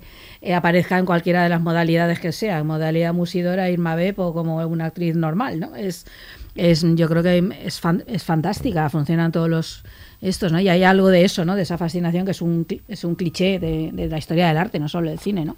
Esa idea. Pero fíjate que nosotros no hemos empezado hablando de, de, eh, cómo enamorarse de la musa, Ujú. o sea, quiero decir, de, de este, de este concepto. Hemos empezado hablando del propio Sayas Sí, y, y de sus porque es muy autoral esta serie, claro. quiero decir, porque esto es, eh, ya está muy tratado, ¿no? Lo, lo de la fascinación alrededor de la, de, la musa, que podría ser perfectamente el, eh, uno de los temas de la serie. Pero nosotros va- mm, eh, no creo que sea anecdótico. eh, No, no las es ane- no, no es casualidades con- anecdótico. Con, con Asayas. Yo creo que sí que tiene un peso en, en- en esta serie. ¿eh? O sea, no lo sé. No, no, peso sí tiene. Yo lo que digo que no es lo único. Que, que No, es una de las tiene muchas capas que tiene. muchísimas capas. y muchos sentidos que la, que la serie plantea. Tiene muchísimas capas, de hecho hay- vamos a, nos va a costar sacar todo lo que, Complicada, lo que tiene, porque además, como decía Ramón, no, aunque hay muchas firmes aseveraciones en boca de personajes en la, en la serie, sí que es verdad que, que luego hay más preguntas que otra cosa, ¿no? Al final, cuando acaba la serie, hay más incertidumbre sobre las cosas. A mí me llama la atención que, así como en la película, él trae una actriz eh, de Hong Kong, porque en ese momento él le apasiona lo que está proponiendo el cine de Hong Kong, que luego dice que que ha cambiado mucho porque sus producciones se han ido a China y ha cambiado todo ese, espíritu desapareció de, alguna de Hong manera. Kong de acción. De acción de Hong Kong. de lo que hace el propio Olivera Sayas. Sí, pero para él era algo diferente, ¿no? Había una libertad allí que no se veía en otras producciones, ¿no? Y que eso desapareció, pero bueno, lo trae desde ahí y y sí que no está em, tan no está comentado en, en, la, en la película original, aunque sí que aparece en fragmentos de, de películas, ¿no? Como un, un, pequeño, una pequeña muestra, ¿no? De lo que sería Maggie Cheung haciendo una de estas em, pelis. Pero en la serie trae una actriz americana y en este caso lo que sí le sirve es como para hablar un poco de el cine estadounidense, también de cómo mezcla con el cine francés, ¿no? De, de, toda esa industria, ¿no? Y de, y de cómo chocan. Y yo creo que es otro de las capas y todos los temas de la serie, ¿no? Hablar un poco del estado de la industria, pero de, también del cine americano y, de su y de cómo encaja eso con el cine francés autoral como, como el de él, ¿no? Y como muchas... Eh, como una actriz, ¿no? Este es otro comentario más, ¿no? Como habla un poco también de, de esos actores o actrices en este caso, ¿no? Que, que mm, están inmersos en estas superproducciones de, como de superhéroes, ¿no? Como puede ser un claro ejemplo este, ¿no? Pero que luego eh, hacen estas otras películas que, digamos, les llevan un poco a lo que ellos pensaban que era ser actor o ser actriz, ¿no? De alguna manera. Además, en este caso, como una actriz sueca que trabaja en Hollywood, porque ahí recoge efectivamente la biografía de la propia Alicia Vikander. Sí, pues eso es un tema, este sí que me hace un tema de los temas centrales, ¿no? Ahí de la, de la serie esta idea. Yo creo que tiene sentido, porque en aquel momento en el cine de Hong Kong, ¿no? en aquellos años, está como descubriendo, muchos cineastas están descubriendo, muchos cineastas occidentales y espectadores, ¿no? y de pronto hay como un super descubrimiento, hay que crear una enorme influencia ¿no? dentro del cine de Hollywood no sé, de John Boo y todos estos, ¿no? Es que, claro, precisamente en la película, ¿te acuerdas? Que hablan este momento de la entrevista, que es un momento además muy, muy raro, ¿no? Porque prácticamente este entrevistador está atacando la película y la figura de, de Vidal. Ah, sí, sí. Y se refiere con un apasionamiento absoluto en el que quizá mucha gente se pueda reconocer a John Boo. John Boo es cierto que es un nombre, como tantos otros, ¿no? Al final también la peli, pero la serie habla de la fugacidad de determinados apasionamientos, de cómo determinados nombres, por una u otra razón, se convirtieron en casi imprescindibles para entender según qué cuestiones y cuatro, cinco, diez años después son nombres de los que prácticamente no, nos acordamos. Eso también nos habla de cómo las cosas pasan a veces de forma muy, muy rápida y no tenemos tiempo verdaderamente para sentarnos a, a pensar sobre lo que estamos diciendo o lo que hemos que hemos hecho. Pero sí, claro, John Woo y mucha gente de un determinado cine de Hong Kong de entonces influyó mucho las relaciones que había con eh, Estados Unidos, Hollywood y, y, demás. Pero claro, en ese sentido también la serie, que se refiere al actual cine de superhéroes, al estado de las cosas en la gran industria norteamericana y así, también plantea esa idea de eh, determinados intérpretes ¿no? que necesitan quizá que se les tome, signifique eso lo que signifique, en serio porque trabajan en producciones que supuestamente son más serias, más cultas, destinadas a un público diferente, pero sin embargo también tenemos eh, la idea flotando por ahí de que las últimas películas de Vidal, y Vidal, el Vidal que tenemos en la serie no es tan mayor como el Leo de, la película, han sido fracasos. Sí. Mm. Es decir, sí, este es el cine que estamos haciendo, esta idea que representa de alguna forma una parte importante del genio de la cinematografía francesa, pero sus películas han sido rechazadas por, por el público. En el fondo también es una figura que está más o menos ya convertida casi en una especie de excentricidad. Pero es que yo creo que el debate hoy en día es que está ahí. Hay, decir, está el debate sobre las pantallas, las plataformas y tal, pero hay otro que tiene que ver dentro del propio mundo del cine, como Marvel y demás no están dejando espacio para otro tipo de cine, que eso en 1996 no estaba. Desde entonces yo creo que tiene todo el sentido que haya cogido una actriz que simboliza eso, eh, que a su vez ella quiere como darle un giro porque está harta de hacer este tipo de personajes, cosa que pasa con muchos actores y mm. actrices que están en esas, en esas franquicias. Eh, porque claro, el otro es como una especie de enemigo a combatir también por parte de otro cine, ya no solo a la plataforma, sino al cine Marvel que se ha convertido como en lo único casi, ¿no? Y lo que está acaparando todas las pantallas. Entonces yo creo que es muy lógico que ya no sea el cine de Hong Kong que viene de fuera, que es algo que, que además no es visto de otra manera, porque es algo que puede perfectamente introducirse dentro de Hollywood, como dicho sucedió, y ser asumido, pero aquí no hay manera. O haces cine de autor o haces Marvel, y entonces parece que ahora ahí no. De hecho, de Hollywood han desaparecido como las películas las buenas películas, digamos, bien hechas, que cuentan otras historias, eso está desapareciendo, ese cine medio, digamos, ¿no? De, de tanto de- en, en- en presupuesto como en el tipo de historias que se cuentan, prácticamente no existen. Es como casi todo es el cine de acción, ¿no? Y el cine de efectos especiales como tal. Entonces, Bueno, yo creo si que tiene todo existe sentido. como una rareza dentro de las plataformas. Claro, exacto, Claro, pero que- dentro de las plataformas. más- más loco. Claro, pero dentro de las plataformas. Entonces hay como dos batallas. Una es la. No sé si es batalla con las plataformas o cómo es, porque eso todavía ya veremos cómo es.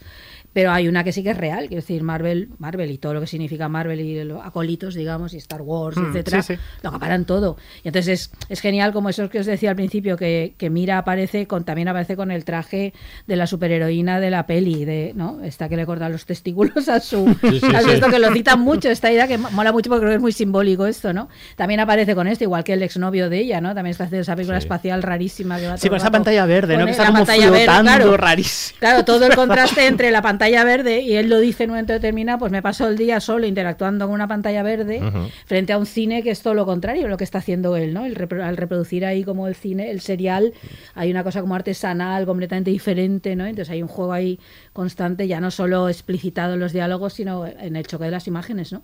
Todo el rato, de la película de ella y la película del novio, del exnovio.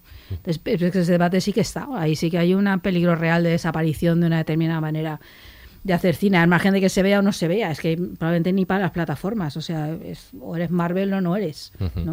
Por otro lado, también, o sea, no solo critica el- es este- es esas producciones, esas grandes producciones, sino también el cine independiente. Y si no, vamos a escucharlo Así ahora, que nos lo diga Gottfried. No os voy a mentir. Esta serie me ha aburrido más de una vez. Pero la mayoría del tiempo, la mayoría del tiempo, gracias a René, los fantasmas existían. Y me hacían seguir. Los fantasmas son sus amigos. Yo los adoro. ¿Por qué hacemos cine hoy en día? ¿Alguien? ¿Por, por qué hacemos cine hoy en día? ¿Quién querría arriesgar su vida por el cine? La industria ha sustituido al cine. Abogados, Big Data, franquicias, plataformas, todo eso, pero el independiente no es mejor, da sermones hasta la náusea. El cine era para tipos malos y tipas malas, como Musidora. Igual que el rock and roll de antes.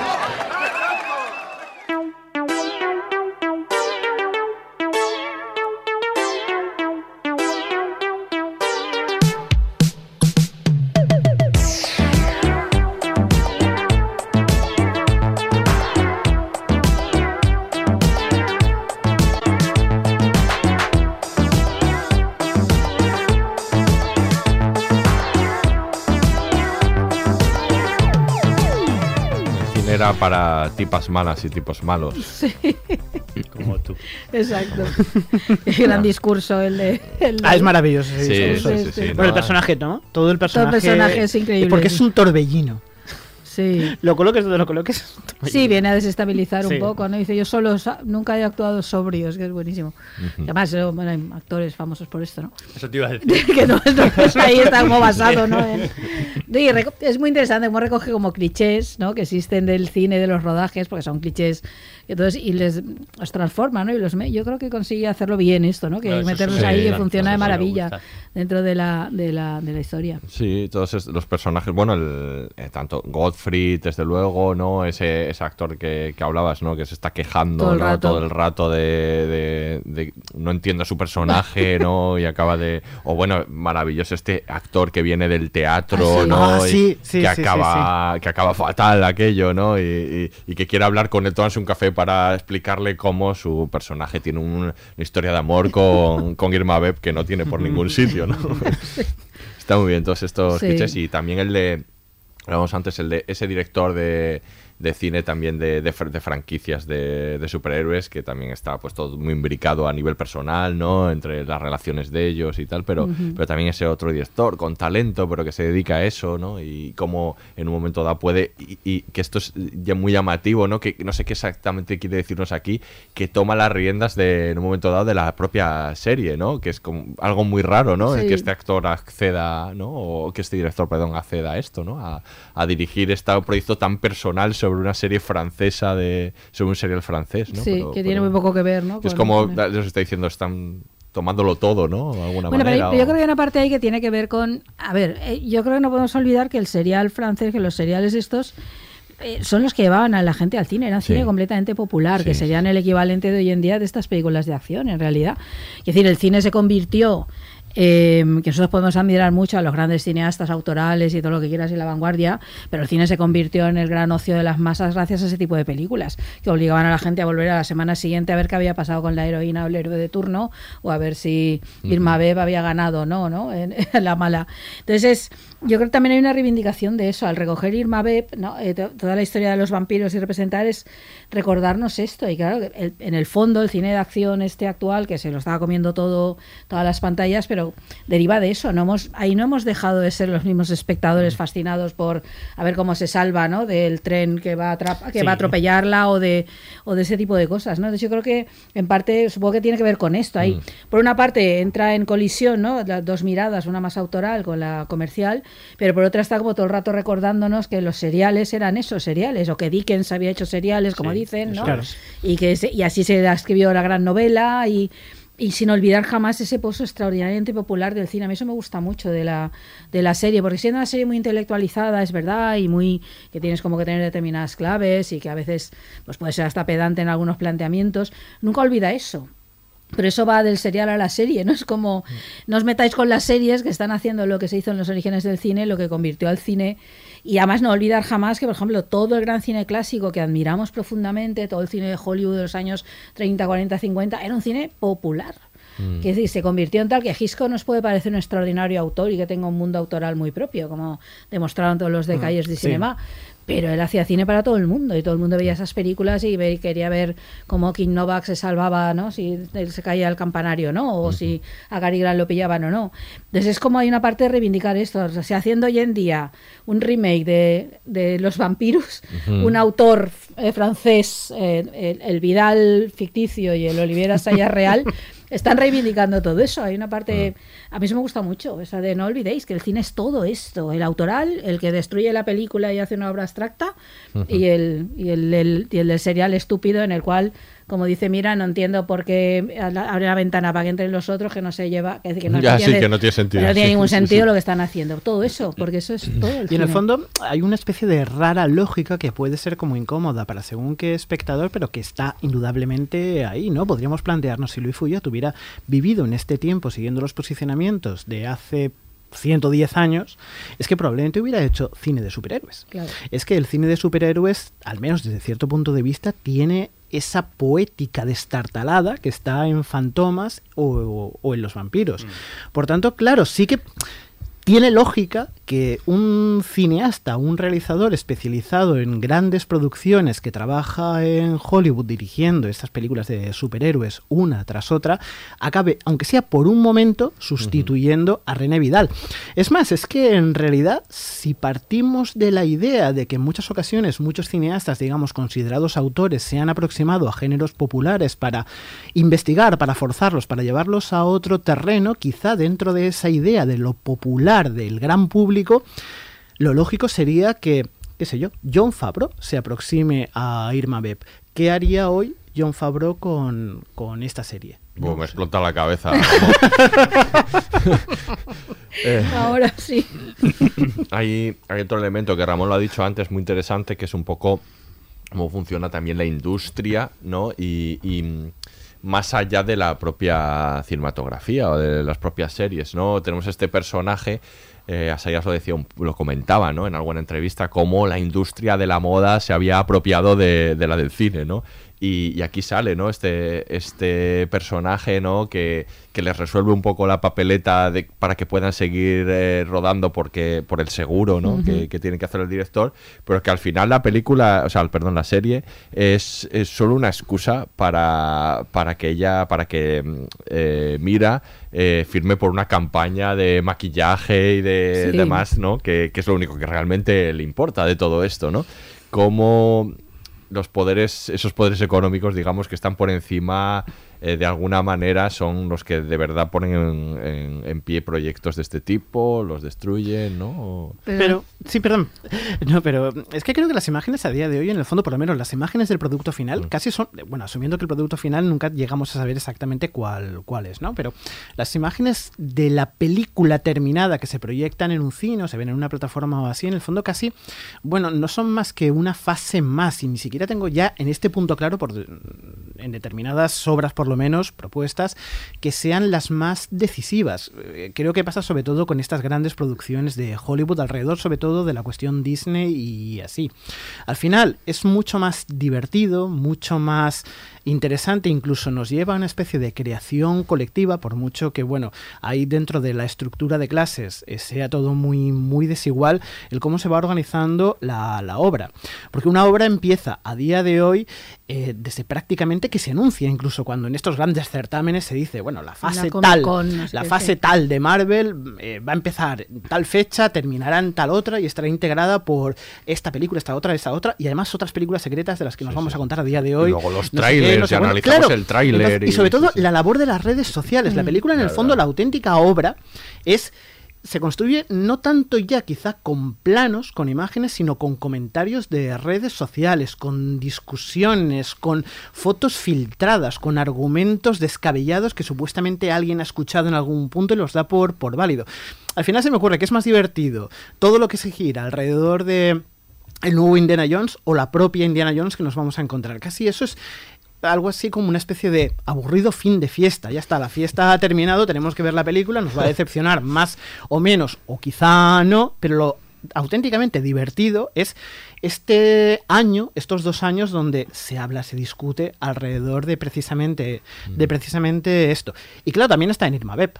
Sí, la serie quizá es muy importante para René Vidal, para gente que está a su alrededor, de su equipo, su, digamos, familia, pero para la gente que la está poniendo en marcha, que la está activando en un plano de mercado económico, no es más que una excusa incómoda y necesaria para conseguir objetivos mucho más valiosos, como que Mia, Alicia Vikander, sea la protagonista, como decíamos, de una gran campaña, o que pueda ir a continuación, después de esta excentricidad en su trayectoria, a trabajar en una película aún más grande, mucho más grande, y de la que se discutirá posiblemente mucho en redes, en redes sociales. Sí, que le ofrecen ser linterna verde, ¿era? O- Sí, es algo así, ¿no? Sí. así.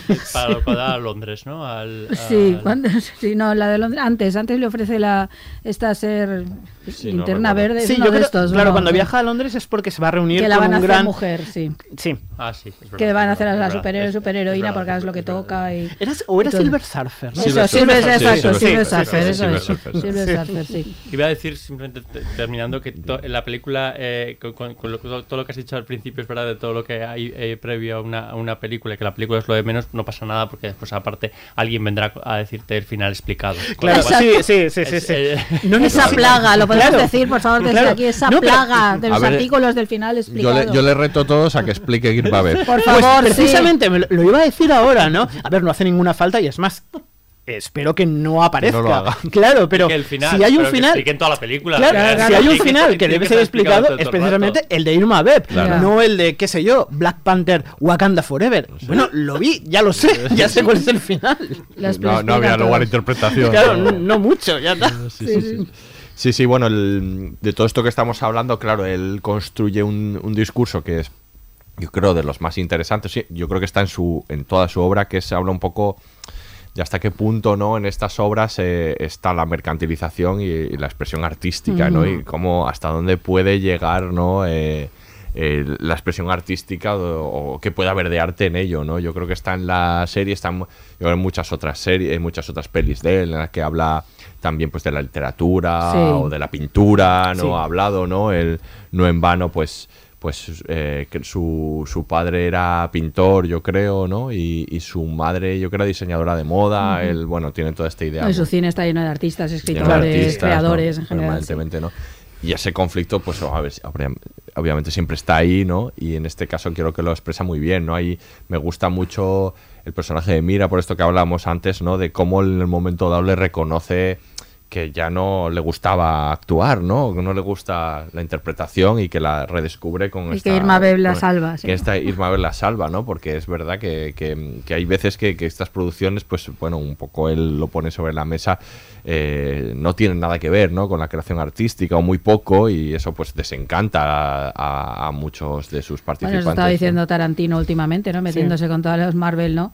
Y diciendo que no es el actor que es Capitán América y que a nadie le importa si es Chris Evans o no Chris Claro. Evans, que ahí no hay ningún trabajo actoral relevante, ¿no? Y al fin ha despertado unas poquitas iras. Sí, era muy interesante como se ha referido, ¿no? A el cambio que ha habido en cuanto a las estrellas y no estrellas. Esa idea, una vez más, ¿no? De cómo ha cambiado eh, los hábitos del, del consumidor y nuestra relación con las imágenes y con las figuras de, de estas. Antes quizá podíamos ir a ver una película de Cary Grant o una peli de Jane Fonda y hoy sí vamos a ver una película del Capitán América. Pero en Mm. el fondo Chris Evans nos da exactamente igual. Y la prueba está en que, a ver, ¿quién recuerda las películas que ha hecho Chris Evans después de, de hacer de Capitán América? Mm.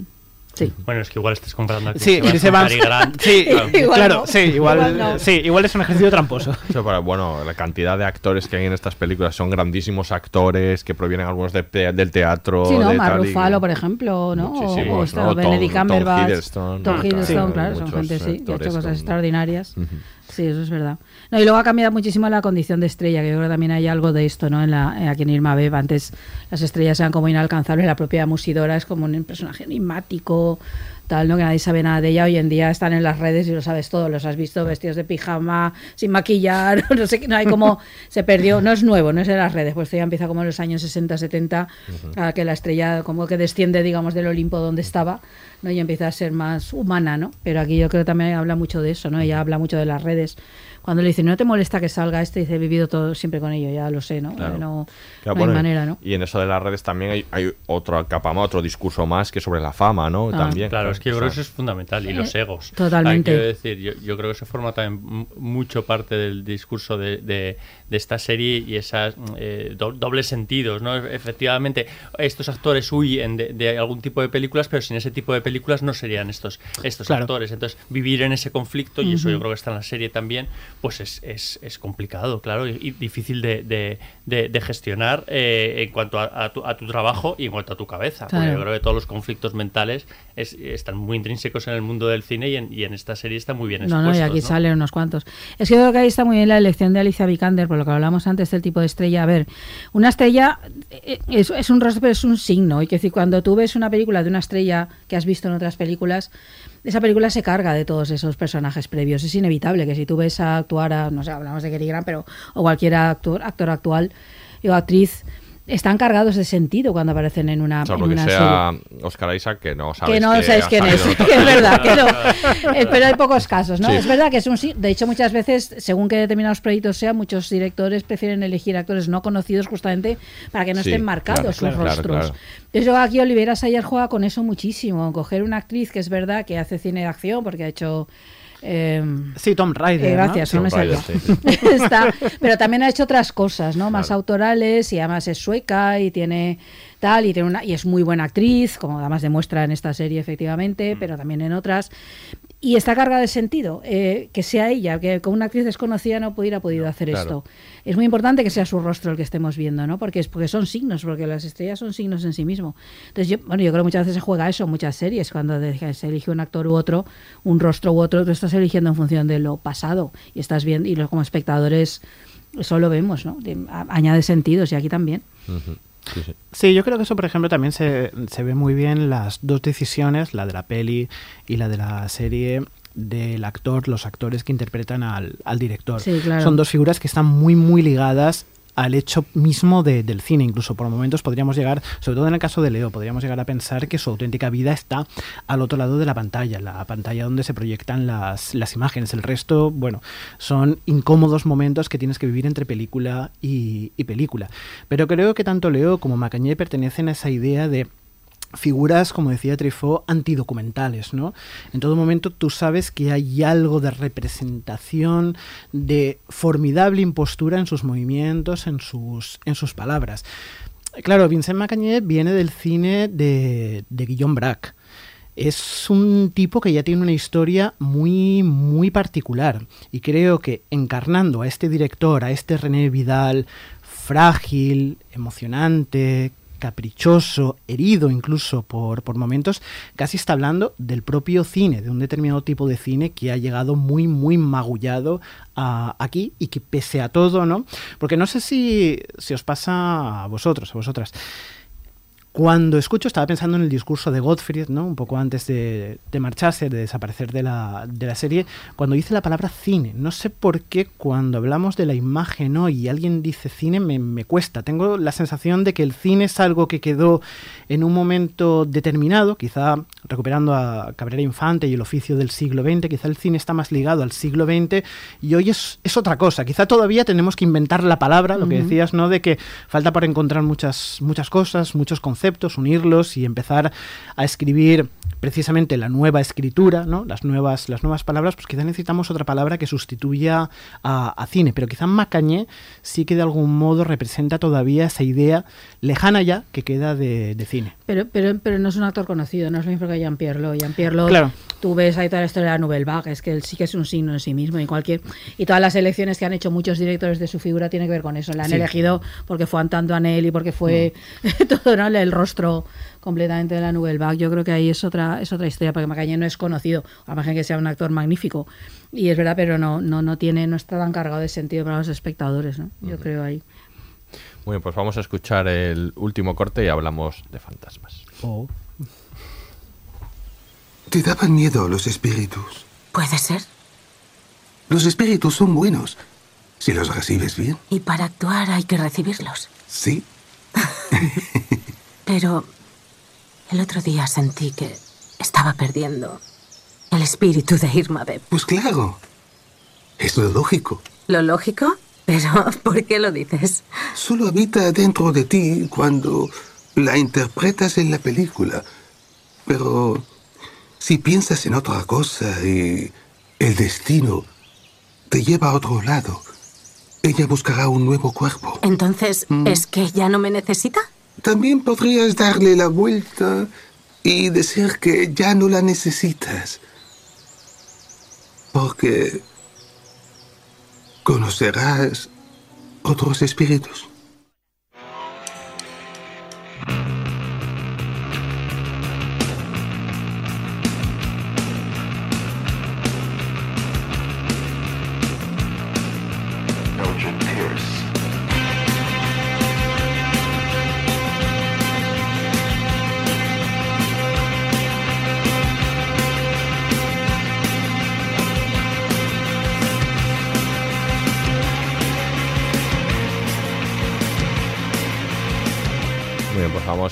Acabar de hablar de la serie em, y vamos a hablar un poco de también de la, de la dirección, la puesta en escena de la serie y sobre todo un poco cómo está construida, ¿no? Porque todo esto que hablaba Aurea de las imágenes, claro, es muy importante luego cómo se muestra, ¿no? Y mm, toda esta superposición de imágenes que, que existen en la serie, ¿no? Están todas las, ahí sí que están todas las capas, ¿no? Sí, no, de imágenes, de formatos, de texturas, hay todo, hay imágenes vistas a través de, bueno, la imagen del cine mudo pasa por lo digital, porque Sí, sí, es, no tiene, es muy digital, Sí. la de los, la de la del serial, pero está la del cine, la de los, las móviles, eh, las- los propios monitores, ¿no? A través de los cuales ve el director, eh, cada vez va cambiando, ¿no? El formato es más cuadrado, más rectangular según donde estemos, el color, la textura cambia muchísimo en función de si es el rodaje, o sea, como la realidad, digamos, o lo que se está grabando, o la serie, o el serial antiguo, todo el juego ese de rayar, ¿no? La propia imagen también, ¿no? Es... Yo, yo creo que tiene que ver con esa idea de la metamorfosis de antes, eh, de estar contando esta especie de historia del cine a través de, de un, Musidora es como el símbolo, bueno, Musidora no exactamente, Irma Bep es como es como el emblema, ¿no? De las imágenes que siempre permanecen y siempre estarán y unen la primera imagen con la última, ¿no? Yo, que, normalmente cuando se habla de se habla siempre de historia del arte, historia del cine, retomas ahí, pero hay gente que muchos teóricos ¿no? que plantean la idea de construir una historia de las imágenes, algo así como desde la primera imagen que se construyó, que se hizo allá en una cueva o a saber dónde, ¿no? Hace miles y miles de años, a la última que construyamos están unidas todas. Primero por el impulso de crear una imagen, que esto es no, no todavía no sabemos por qué. Yo no sé si espero que algún día se descubra, igual mejor no. Pero hace falta, pero esa idea que están todas unidas, ¿no? Yo creo que la serie hace esto. El, primero al convertir a Irma Beb en esa especie de símbolo del cine. Pero, y cine en sentido amplísimo, retomando lo Sí, que decía Ramón, sí, cine sea un serial, una serie, cine de igual es cine, es esa necesidad y ella por eso sobrevive al serial, al cine, a los dibujos animados de, la- de los títulos de crédito de preciosos crédito. estos, a todo, ¿no? Entonces es, es como una especie de símbolo que él recoge y el que simboliza es el emblema, ¿no? De esa imagen que siempre permanecerá. ¿No? esa idea. Y luego el hecho de que en la- todo el rato estemos viendo cómo las imágenes van cambiando y cómo de pronto estás en el blanco y negro, ya estás en el color, y ahora estoy en la imagen cuadrada, y ahora es scope, y ahora es, y ahora es en pantalla de móvil, y ahora es tal, ¿no? Sin darte cuenta muchas veces. Hay que hacer, haces incluso hacer un ejercicio de un momento donde estoy, ¿no? Y está jugando un poco todo, todo el rato a eso, ¿no? Y las imágenes chocan entre sí. Y me encanta cuando hace estos juegos de montaje entre el serial antiguo y lo que le está rodando y abres una puerta y el raccord o sea, se abre la puerta en el serial antiguo y en la siguiente imagen el raccord es la serie nueva, ¿no? Esto me gusta mucho cómo las hace convivir ahí siendo tan distintas, ¿no? Mm. Como diciendo que todo es lo mismo, que estamos en lo mismo y la fascinación es la misma y queremos ver cómo Irma Bep envenena al tipo y queremos ver cómo se salva, ¿no? Todo el rato ahí y queremos todo ese tipo de cosas, ¿no? Entonces, ah, yo creo que hace un juego precioso ahí.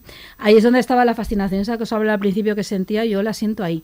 Es que no podía dejar de mirar, esa sensación de me dejo llevar, llévame a donde quieras en este fluir constante para arriba, para abajo, ¿no? Ahí a mí me parece maravilloso eso que ha conseguido. Eso unirlo todo, ¿no? Unir como toda la historia del cine en, en la serie. Formalmente hay un cambio, igual, eh, eh, no sé, conviene eh, mirar un poco eh, antes de, de hablar sobre la serie, entre la propia eh, eh, película y la propia serie Mm. formal, ¿no? O sea, la, la película es como mucho más fría. Sí.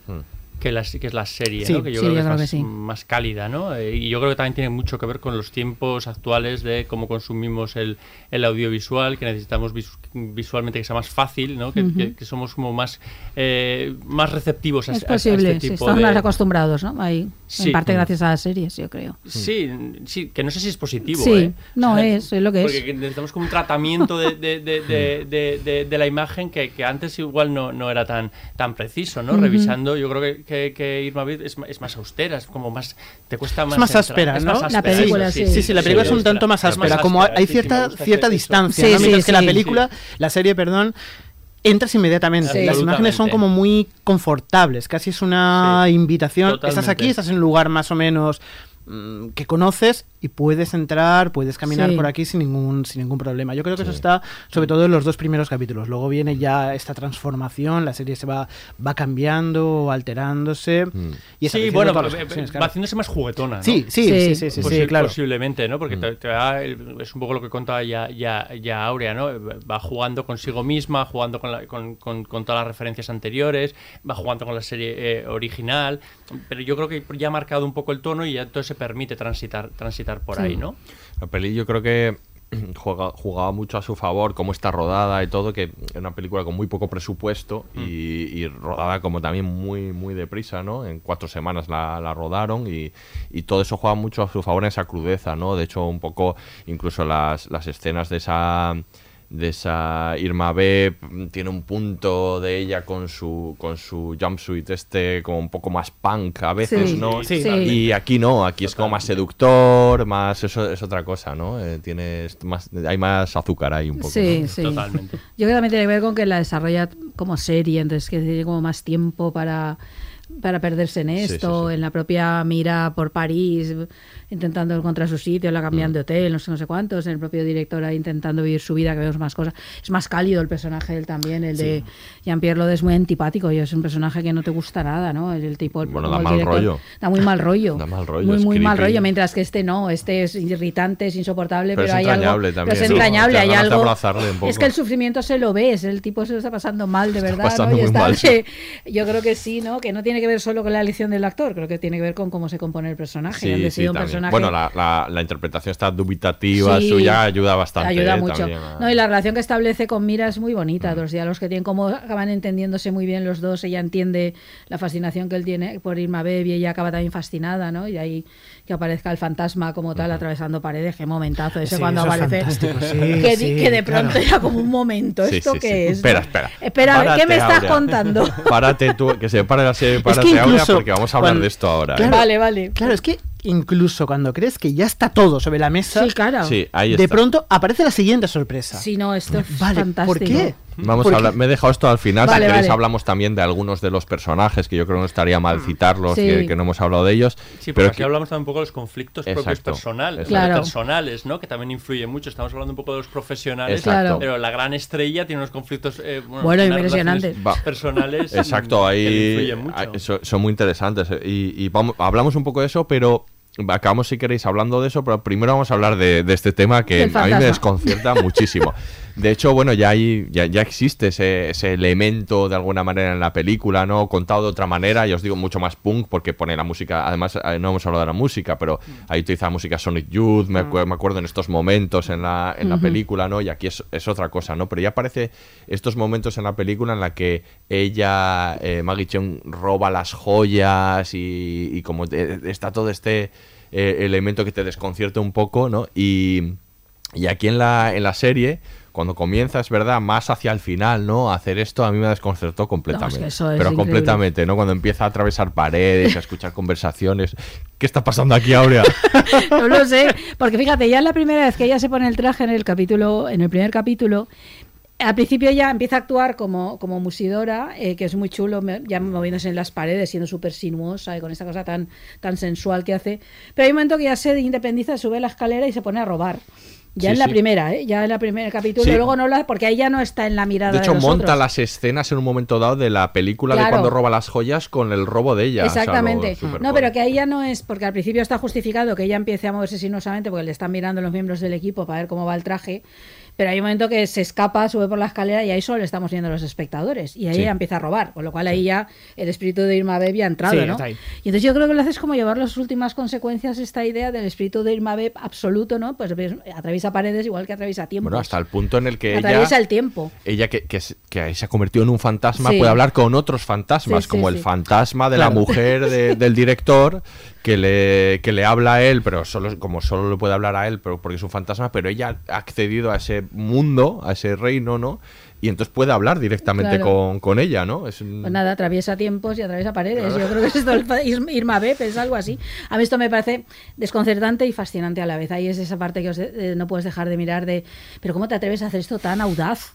De cargarte toda regla de verosimilitud Claro. de, la, de tu propia serie, o sea, de lo que has creado, ya no de, sino de dentro del mundo que has creado, que se mueve en esa naturalidad con la que, habla, de que hablábamos antes, ¿no? De pronto atraviesa paredes y dices, va, será un sueño. No, no, ¿qué coño un sueño? Se todo el rato atravesando paredes viendo las conversaciones Bueno, ajenas. y, y de- Es y en un momento dado dices, tú, pues una ensoñación, está... No, No. pero luego de no, no, no, repente habla con fuera. esta otra actriz Sí. también china o hongkonesa Sí. que, y, y aparece, aparece ahí sí. atravesando la pared y se pone a hablar con ella y dices, pero que está...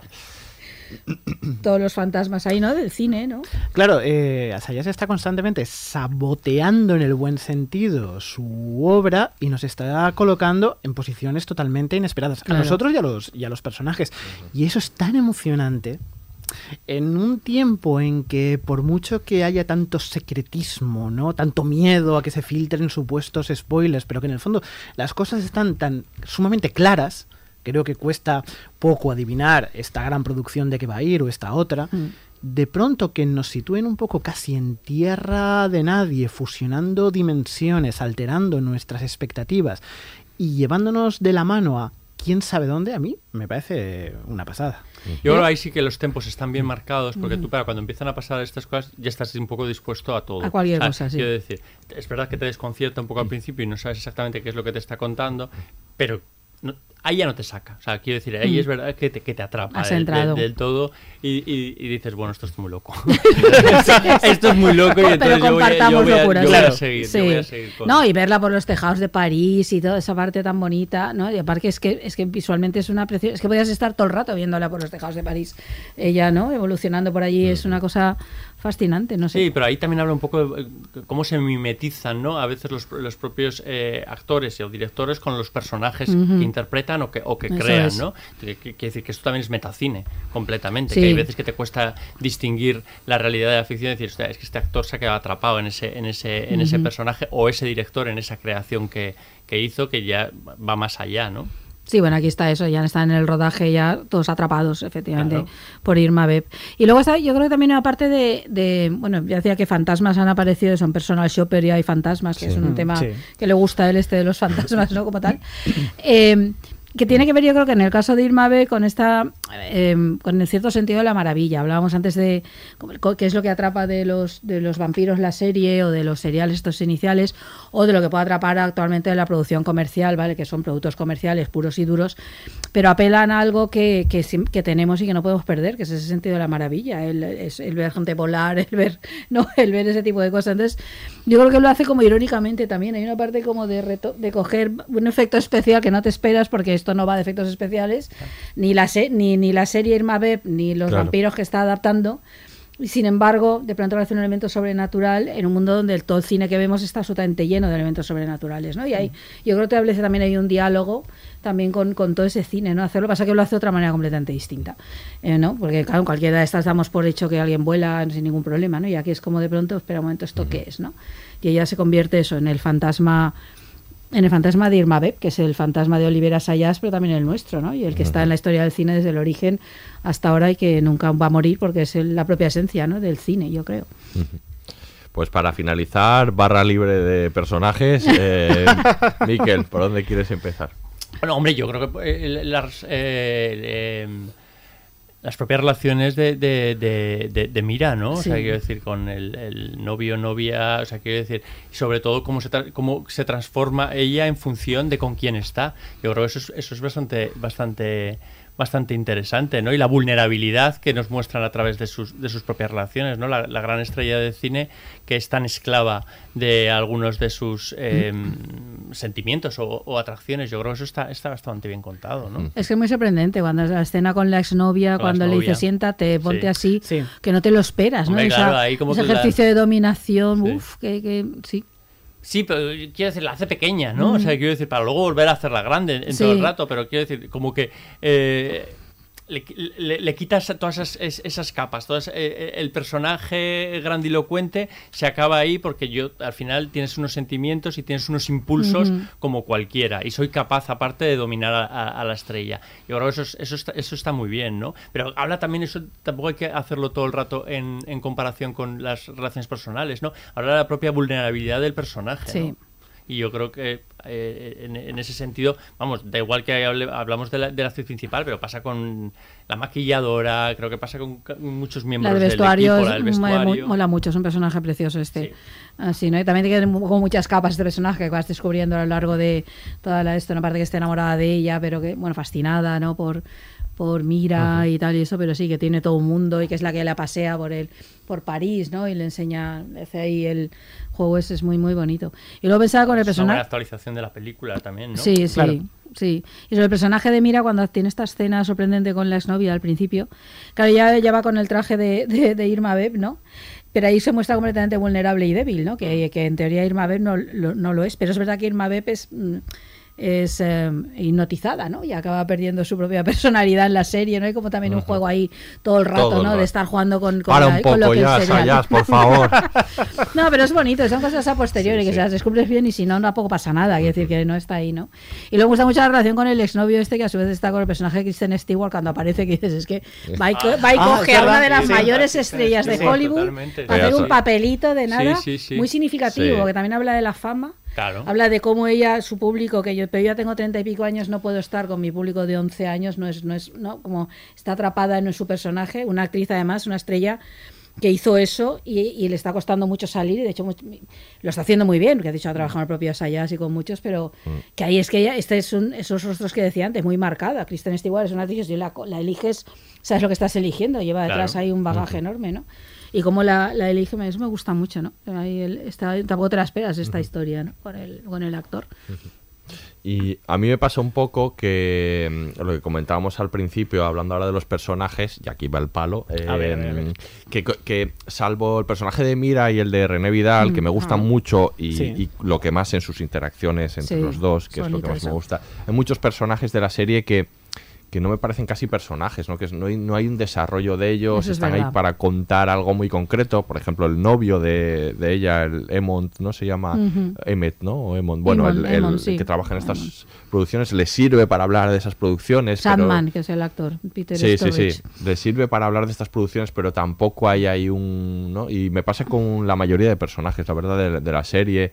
Eh, el personaje de, Regi- de Regina, que es la, su ayudante, que es un personaje interesante, pero bueno, vuelve a estar también para contar esta idea de ese ayudante que también tiene aspiración de director, ¿no? Que es un cliché, ¿no? Y no sé, me parece como le pasa esto con los personajes. No me, no me acaban de interesar, la verdad, ninguno. O sea, Claro, lo porque que yo creo que no están del todo construidos, porque para hacer ese ejercicio del que hablábamos antes, de referencias y todo eso, tú sacrificas un poco el desarrollo de, de- de- de- de los personajes. Entonces al final tú puedes entrar fascinado por el juego, pero no tanto por los personajes más allá de los principales, que yo creo que los principales sí que tienen en más capas, pero yo creo que los otros están menos construidos, que no sé si es necesario. ¿eh? A mí es verdad que me pasa lo mismo que a ti. Claro, estoy tanto pensando en el, eh, entrando y saliendo que es que no hay ningún personaje que yo quiera seguir sabiendo más de él, No. más allá de ella. De ella y Yo de- esta no es una serie de personajes. No, no, Es no. decir, No. así como aquí reivindicamos mucha de esta idea de que las series son de personajes, pero yo creo que esta no Tú es. dijiste literalmente en el último podcast, si no tienes personajes, no tienes serie. Pero si tienes, Ah, pero, sí, pero aquí sí tienes personajes. A ver, hay dos centrales. ¿Alguien con contradicciones quieres decir? Ay, Vaya. Voy a hacer una serie para contarlo esto. Salvo a ver, que voy a hacer mi Irma Beb para contar sea- esto.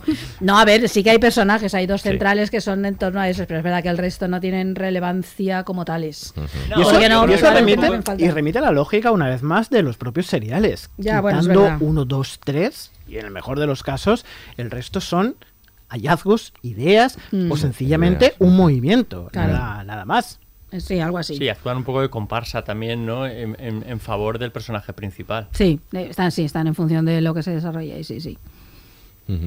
Y fijaos que pienso ahora, por ejemplo, en La Noche Americana, ¿no? Vuelvo a ella un momento en aquella actriz que ya era mayor y que era incapaz de eh, decir sus frases frente a la cámara, etcétera. El antiguo galán, que ahora ya está mayor, etcétera. O el divo caprichoso, eh, etcétera personajes que en el fondo da la sensación de que fuera de ese espacio natural de rodaje, fuera del espacio de las imágenes, no existen. Y a Mm. esto les pasa algo parecido.